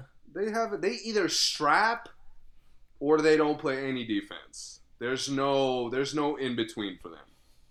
Yeah. Well, I mean, I will know, say on a, on a personal note, I didn't see the game, but f the Eagles for bl- losing to the Washington football team. Yeah. I mean, uh, Redskins Redskins uh, pass rush looks really good though, Yeah, it does. uh, and that's that's a good recipe to to have a better record than your team actually is. Mm-hmm. Uh, but I, I still don't see anything I like from Haskins. Yeah, their offense was pretty bad, and the Eagles are just worse. just, the Eagles looked uh, similar to the Texans. Honestly, they looked like they weren't really ready to start the season. and it's I worse saw. because Carson Wentz isn't mobile like uh, Watson can be. right. So, you know, eight sacks is unacceptable. And that's Carson's been hurt for ev- his entire NFL career, but God forbid we were going to protect him to come out this season. Yeah. I'm not a Carson Wentz fan, but you know, they they, they can be better than what they're playing for sure. Yeah, I'm excited to see the Titans tonight. Yeah. What are you looking forward to? Uh, well, I want to see how Clowney gets in there, what he does. Yeah. Uh, but I still I want to see the balance. How how much are they going to run? Is Tannehill going to be a play action god, or is he actually going to just like do more to control the offense? Right. Yeah. I'm interested in that too. And to see Yeah. what Vrabel does, because he, he seems like he's a, a up and coming good head coach. So Mm-hmm. I'm just curious to see what they look like. How you feel about uh, Joe Burrow's first outing? I mean, it was okay. I liked it. Last drive was nice. Yeah. That's always a good sign when he's poised in clo- in a close game. Yeah. Uh, that's I mean that's something I still haven't seen from Baker Mayfield. So Yeah. Yep. He's a winner. yeah, Joe's a winner. yeah, we'll see. Uh, Bengals. I have nothing to say about the Bengals. Never mind. I'm not sure they could. I mean, you know, I think he did the best he can do. Yeah, it's unfortunate. That's that's one of those losses that could kind of set your season on a bad like trajectory. Yeah. Uh, so we'll see how they respond. But they're not that good, so I wouldn't be surprised if they have a bad year. Yep.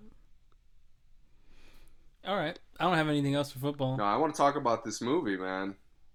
All right. Let me play your gem real quick, and we'll be back after that, so we can focus on that. Yeah. Uh, this is Ari Lennox and Anthony Ramos. Uh, if you want me to stay.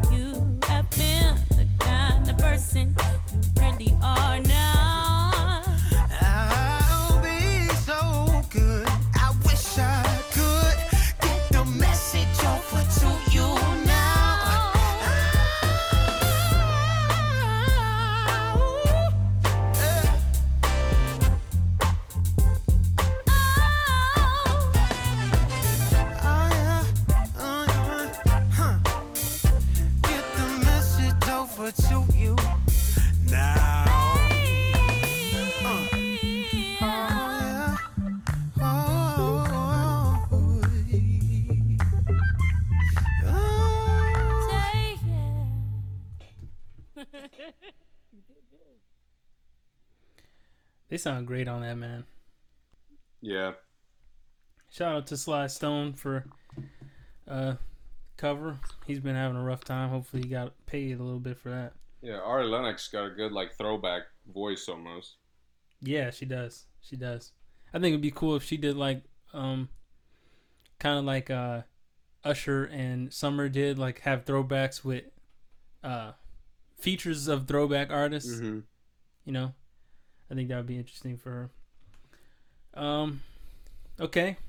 So the blockbuster of the summer that has been delayed what 3 times? Yeah, It's it finally- feels like more, honestly. Yeah, has finally arrived, and that's Tenet, featuring John David Washington and Robert Pattinson. Um, we both saw it. All right, uh. I'm gonna say off rip. If you haven't seen it, I would. You, you're done. The episode's over for you. yeah, yeah, Uh, For sure. Because we're gonna See go into spoil heavy spoilers here. yeah. Got to. Yeah, Because this movie's very hard to talk about without spoilers. almost impossible. Yeah, Yeah. The, the easy the easy uh, synopsis would be it's like a time travel movie, but it's it's not. Hmm Uh, what they do here with, I guess, time manipulation uh, Mhm. is, is very unique. And it, it kind of surprised me of that, like the fact that it's really never been done before. Yeah, It seemed like kind of a basic idea once I like saw like really started to understand a little bit a little bit more. yeah. Uh, but it, I know we differ, but I'm gonna say it off the bat. I love this movie, and I Okay. have no I have no issue with people who hate it. Okay. Uh, where do I want to start? I mean, the obvious one is, uh, and I say this a lot. It's not a casual moviegoer's movie. Right. If you if you if you're Avengers, if you're like basic genre type movies, this is not your game. Right. Uh, this movie's very complicated. It's very uh, open to interpretation a lot of the time, Yeah. uh, and that's for better Very or well for said on worse. Very well said on that, by the way. Yeah, but it's also for better and for worse. hmm Uh, and even I, you know, I love the movie, but I, I, I still think some of the things that they dive into don't really land. Okay. Uh, give me your biggest criticism, like your overwhelming, like the main reason why you didn't enjoy it. Uh, I I kind of want to wait till we finish because it's mostly the ending. Ah, okay, okay, then let's hold off on that. Yeah. Uh, I'll start with with something I didn't like, and I'm sure you would agree. There were no real characters in this movie. I agree with that. Yes, uh, which initially everyone's seemed expendable for me. Yeah, because initially I liked that because it felt like we were progressing through the story faster because of that. Yes, But then it almost felt like you kind of had this half-hearted attempt at creating characters. right. And it was almost unnecessary. I, w- I was thinking like I would have rather them just kind of go through the situation without real like emotional attachment about it. yeah, Uh, and that's where like the criticism of the acting could come into play, I think. mm-hmm. uh, where and I initially I liked John David Washington, but the more I thought about it, the more I feel like he was miscast. yes. Thank you. Uh, yes, dude. eh, You know, someone is miscast when like, well, for me, I know I think someone is miscast when when I leave, I'm like thinking of ten people that would have done it better, yeah, and that's how I was with him. Like, literally any Yeah. black actor right now would have done it better. Yeah. It's interesting. I saw uh, Black Klansman early in the pandemic, Yeah, and he kind of like I liked what he did in that one, where he had some humor, but he kind of could you know be serious, yeah, and he and he's he's like a natural nerd too. yeah He has that natural, you know, he pronounces stuff very well. yeah He kind of sounds he- brainiacy. he kind of played that in this movie too, which I feel like wasn't the way to go. Yeah, it, it seems completely unnecessary. like, why? I didn't see one moment where he needed to be smart. You know what I'm Yeah. saying? But yet he seemed smart the whole time, Yeah. and no one used it. So like, I didn't really get why he was bothered. You know, why they bothered making him sound intelligent. Yeah. Yeah, Uh, but I don't want to stay too negative because, again, I, I love this movie. And a Mhm. lot of it is because it's unique, it's different. Uh, for a two and a half hour movie, I thought it moved very fast. really fast. uh, the, the first, well, the first, I want to say forty-five minutes, like it, it never, never like gave you a break really Yeah. of like you having to pay attention the whole time, which I liked. Yeah. I like that. And uh, prior to the last action kind of battle, which Uh-huh. I, I, I'm pretty sure I'm probably going to be as negative about it as you are. Yeah, Uh, but prior to that, I thought all the action stuff looked incredible. oh, I completely agree. Like the stuff, the the opening scene with in the theater was crazy. Loved it. Uh, the stuff on the road was really crazy. Loved it. Uh, their like infiltration of the like the art underground like art gallery or whatever it was. the first time or the second time. The first time, I love. and I love Okay. both too. Me too. Uh, and that was a cool twist, which Yeah. I I should have seen coming, but I didn't really connect the dots at that point. I saw it coming, but I I thought they were like I thought they were each other. Like I thought he saw well, I mean, Yeah. we're spoiling it anyway. I thought Pattinson saw um John David. Yeah, and I thought it was flipped, right? Yeah, I didn't think he saw himself. I did. I- Like So- I didn't connect it right away, but I immediately questioned that he let the dude go, and then came Yeah. back and said I took care of it. Right. Yeah. But uh, what else did I love, man? I, I loved the concept of this uh, technology. I thought was really cool because they created this kind of like it's really hard to explain where it's not you're moving backwards through time you're kind of just reversing Where are you at? just oh, just oh. just the overall concept Okay, yeah, yeah, yeah. and I thought they did. It was cool that they kept it a mystery for a while because it kept you engaged. Mhm. Like I thought them, they held off on kind of revealing a lot of the details about it, Yeah. and I thought that covered for the like complete absence of characters. Mhm.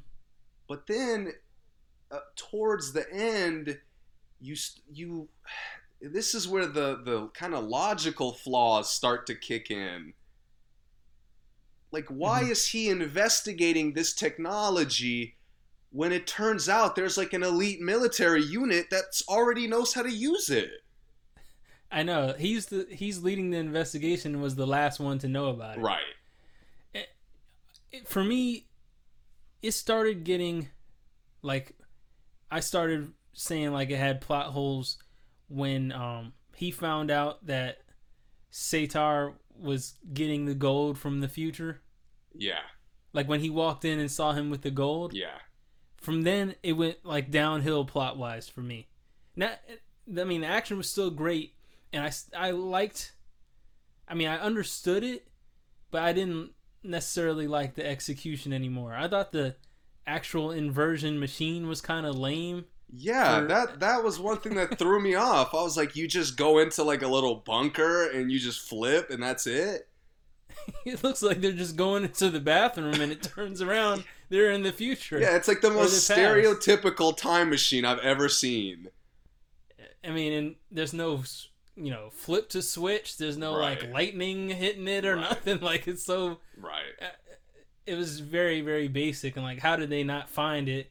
I don't understand how there was more than one machine.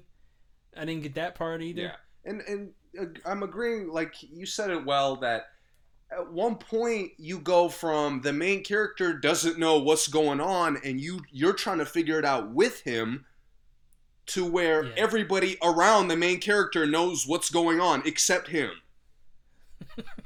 Yeah. and it's this weird like shift in dynamic where I'm like now this has this whole investigation has been kind of pointless.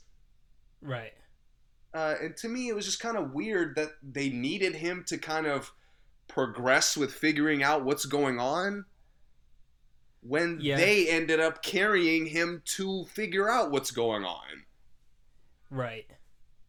Uh, and I, I also don't get like what the point of like sending stuff through there was when you when anyone can just walk through there. yeah, That that was one thing I didn't really get. Like, why are you sending stuff like discreet where I could just walk in and come see you? yeah. Like, it, that was kind of strange to me.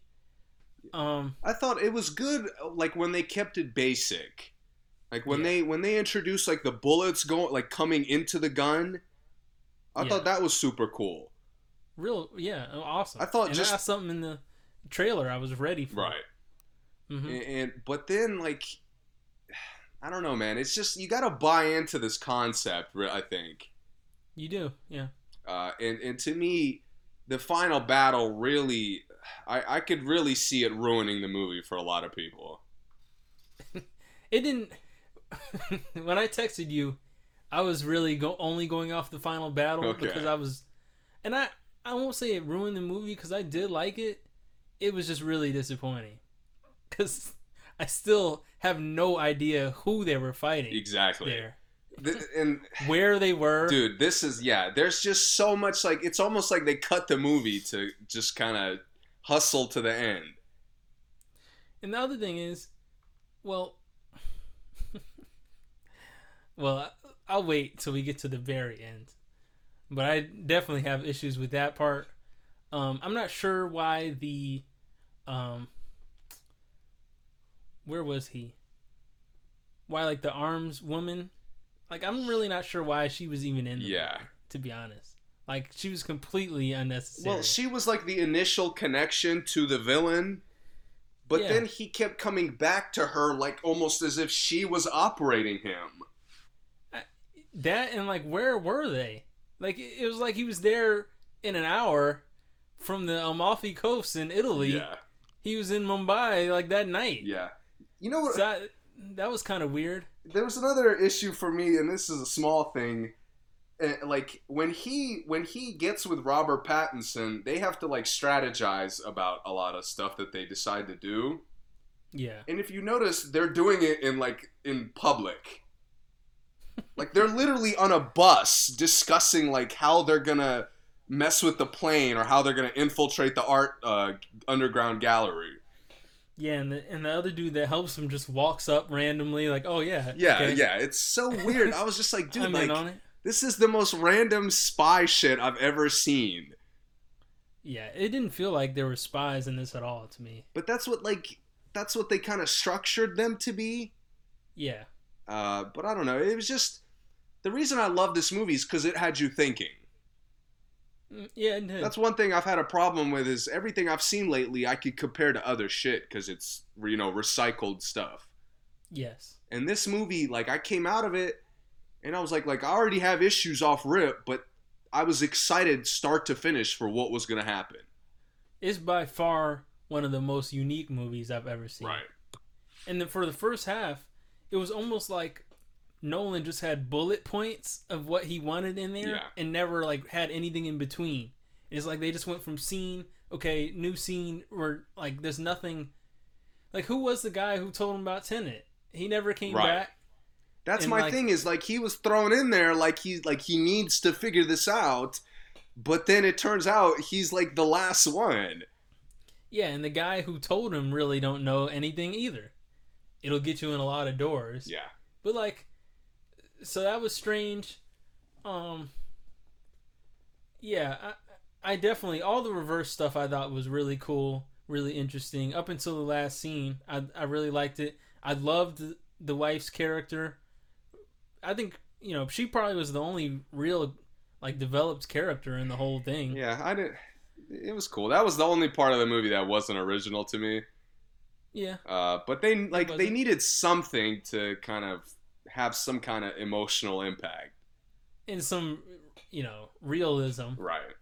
because that's her character is very realistic. Yeah. I mean, it, I'm sure stuff like that happens all the time. I mean, I, I really like the stuff they did with the villain because like they didn't develop him as much as they probably could have. Mhm. Uh, but they you bought into that mentality and Unhinged did something similar where the the villain just lets go of like any responsibility or any you know pretty pretty much his life. yeah, He pretty much readily sacrifices himself to do whatever he's doing. yeah, and the only thing is his motives were, you know, unclear for basically all of the movie till you knew what was gonna happen at Yeah. the end, which I I like and don't like because I'm not sure why his motives were that drastic. Yeah. but I did like that he had motives. You know. Um, Okay, so now we've kind of covered pretty much a lot of the stuff we wanted to cover. Yeah, Uh, I will say Robert Pattinson was great. I think I think he was the best actor in the movie. Uh, his and I, I like, I really liked the chemistry he had with John David Washington. I did too. Uh, that to me, them like planning shit out and kind of like, I guess they were quipping back and forth. I don't know Mhm. what's the good word to describe it, but uh, it, it was entertaining. hmm But t- explain to me this ending, man, because I I was lost uh, initially. Um. So Robert Pattinson. Robert Pattinson uh, dies, but it's the past. I mean, it's the future. Future Robert Pattinson Yes. dies, and in the past, Robert Pattinson. I don't know where he came from. Yes, that's He he said I replaced halfway through, but replaced like no one else batted an eye at that. Like you replaced who? Like why did you re- like what happened? dude when he said like this is kind of what ruined john david washington for me because this is probably the weakest aspect of the story and they're like he's sitting there crying like you know he lost he's about to lose him but i'm Yeah. like wait a minute he just said that it's the end of, for him and the beginning for you but that makes no sense Well, what happens, and this I gathered this, and I feel like I shouldn't have, but like this is the only option, but it's a dumb option to me. What happens is John David has to go back in time and start Tenet. He's the commissioner of Tenet. yeah i got that But why? I just feel like that's the dumbest Yeah. ending I've ever seen. again like for no reason. yeah i really don't get it Why and how? how? Like how does he do it when I still even at the end of the movie I'm not like completely confident that he understood what was happening. Um I'm not really confident in why they needed a team of both to go in there. I mean, I I get why like it would be um like why that's like a smart thing Yeah. but I because I don't know who they were fighting, I don't really get why it was like that much of an advantage. So that was its own thing. That's one thing that sucked about the final battle is you really like it was just them moving through the the desert right. and just all these explosions and shit. You don't see anything that's causing them. Nothing. And You don't know why it's happening. You don't even know if the people they're fighting know why they're there. yeah, and the building looked super cool when it like reversed out of the explosion. Yeah. But it was again, what what was the point? I have no idea. They they flubbed the whole ending battle scene to me. Probably the whole last 30 minutes actually. it just felt rushed. It did. I I I did like again, I liked the wife and her situation. I liked that they were going back and forth with like, you know, she can't kill him because Yeah. if if the dead man switch goes off, you know, I like that. But at the same time it was like um I didn't feel the I felt more adrenaline rush and like more time constraint with her situation than I did with like the actual fighting scene. Yeah. Like I didn't really feel any danger on their side. I only felt the danger from her side. And she was just, you know, putting sunscreen on him. Like it was like you know what I mean? Yeah. So that was kind of strange to me. Uh I liked I did like that uh like at one point Robert Pattinson is trying to stop them from going into the tunnel, uh-huh. but like he's moving backwards so he has to catch them as they're moving forward Yeah. and like he he couldn't do it. I Right. thought that was I- I pretty cool. But then again, with the ending, you why why is he clueless at certain points of the movie if he clearly understands what's going on? Right. Cuz like and I I also don't understand how they can go back and still be aware that they're that they didn't go back. I mean, be unaware that they went back, I guess. Yeah.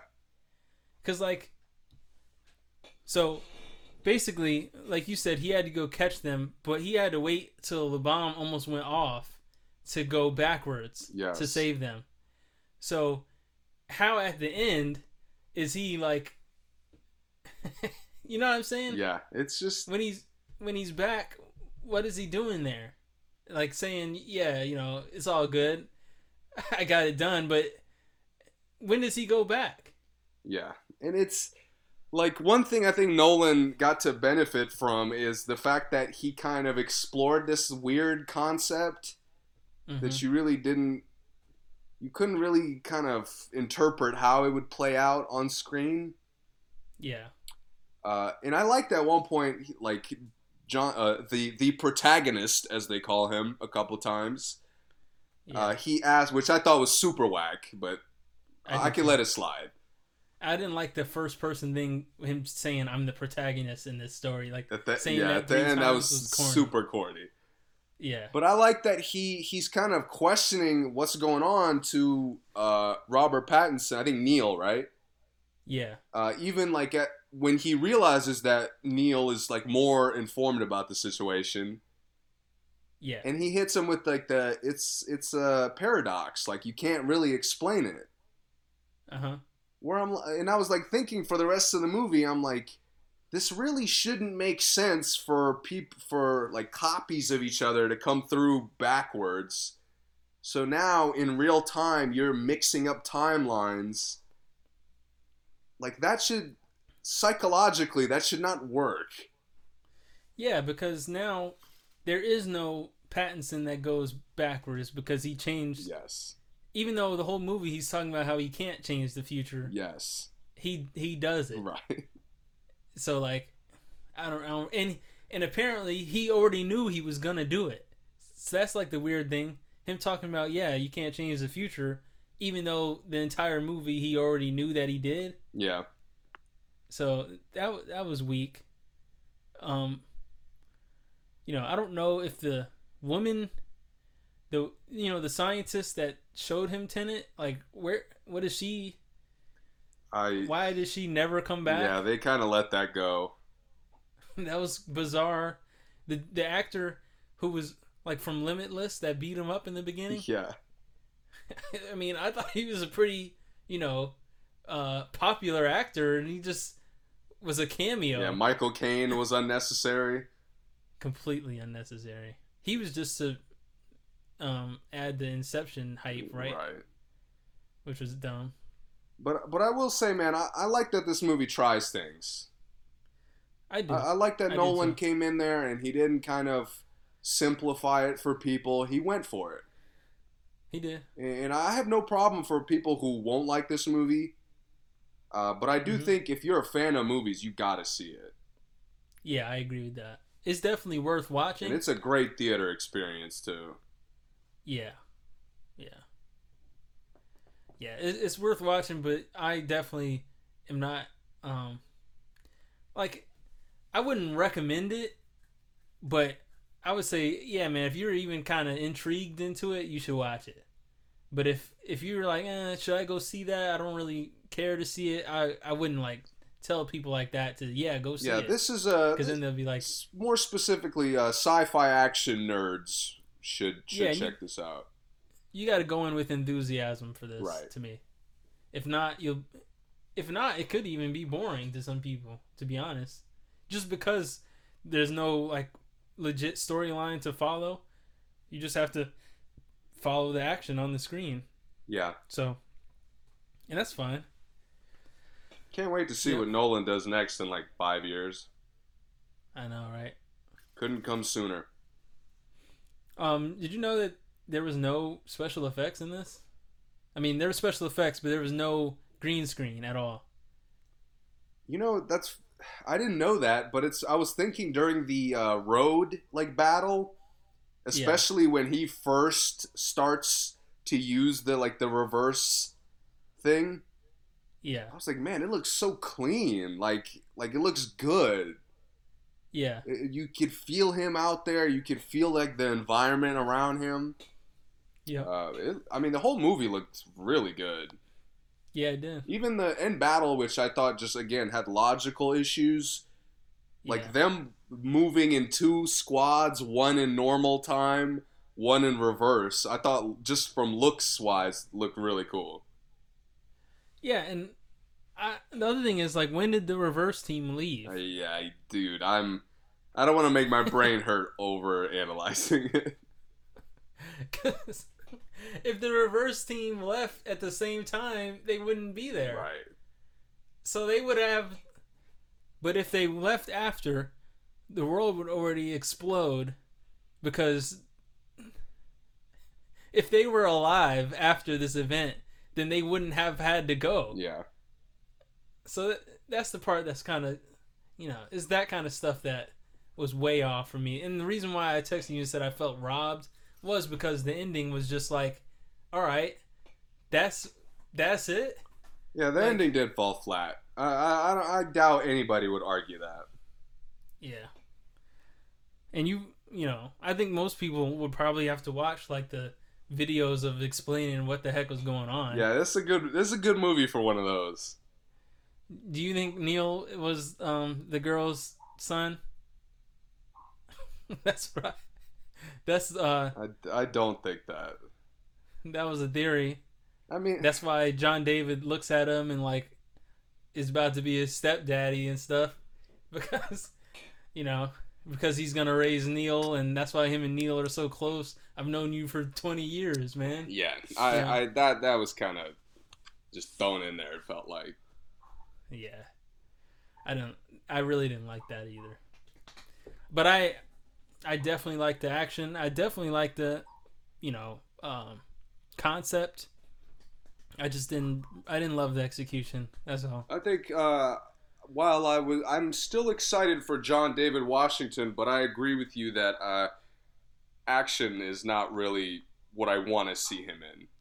Yeah, let it go. I, I'm not Yeah. gonna go that far. I don't need him to let it go, but I don't need him to like seek it out. You know, maybe a support. I don't want him Yeah, I was gonna say I don't want him being an action star. Yeah, that's a, that's I don't mind him being in an action movie. because I, I so, like yeah. the kitchen fight.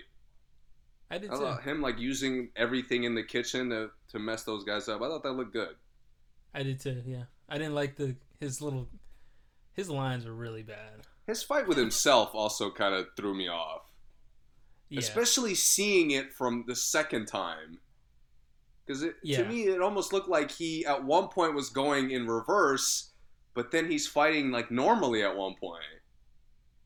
Or at Yeah, least that's what I it looks like. I don't know if it's just because it's kind of confusing, but I know what you're talking it about. just looks yeah. strange to me. Mm-hmm. Um. I, yeah, I mean, I don't, I don't have anything else to add. Yeah, it's, it's been a long episode. We got to get out of here. Yeah. Um, I'm gonna play some Outcasts as the throwback, and we will see you guys next time in conference finals. Well, Who, who you got. Nuggets or Clippers tomorrow? I got the Nuggets. Me too. I'll go with the Nuggets Me too. Nuggets. They got the momentum. Go Denver. 3-1, 3-1. First team ever 3-1 twice. I'm pretty sure there's no way anybody else has done that. Yeah, I think they are. Yep. All right. Until next time. Thanks for listening. Subscribe, whatever. Um, we'll be back for 111.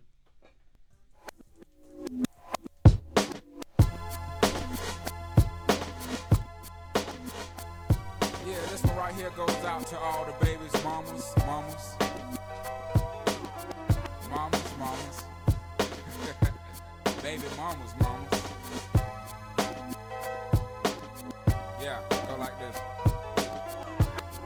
Miss Jackson. Ooh, I am for real. Never meant to make your daughter cry. I apologize a trillion times. I'm sorry, Miss Jackson.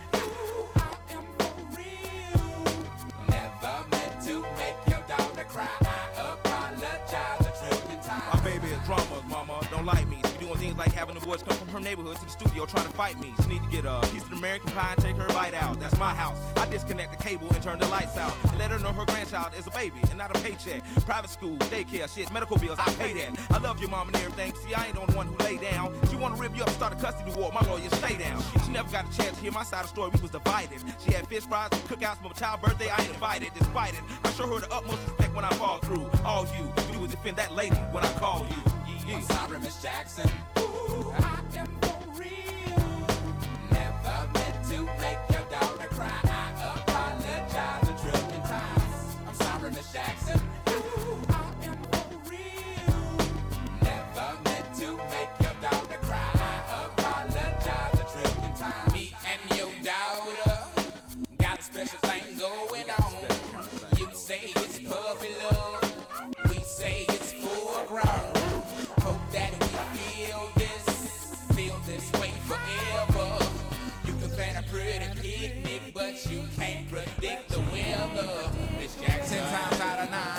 if I'm lying, fine. The quickest muzzle, throw it on my mouth and I'll decline. King meets queen, then the puppy love thing. Together dream about that crib with the good year swing. On the oak tree, I hope we feel like this forever. Forever, forever, ever, forever, ever. Forever never seems that long until you're grown. And notice that the day by day ruler can't be too wrong. Miss Jackson, my intentions were good. I wish I could become a magician to abracadabra all the sadder. Thoughts of me, thoughts of she, thoughts of he. Asking what happened to the feeling that her and me had. I pray so much about it, need some knee pads. It happened for a reason, one can't be mad. So know this, know that everything's cool. And yes, I will be present on the first day of school and graduation. sorry, Miss Jackson. Ooh, I am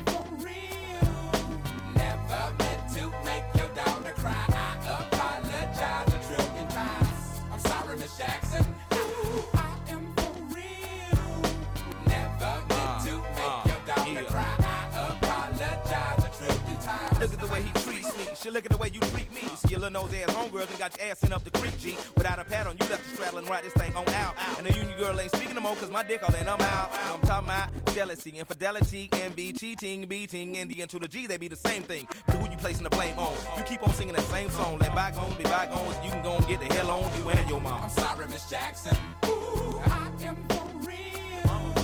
Never meant to make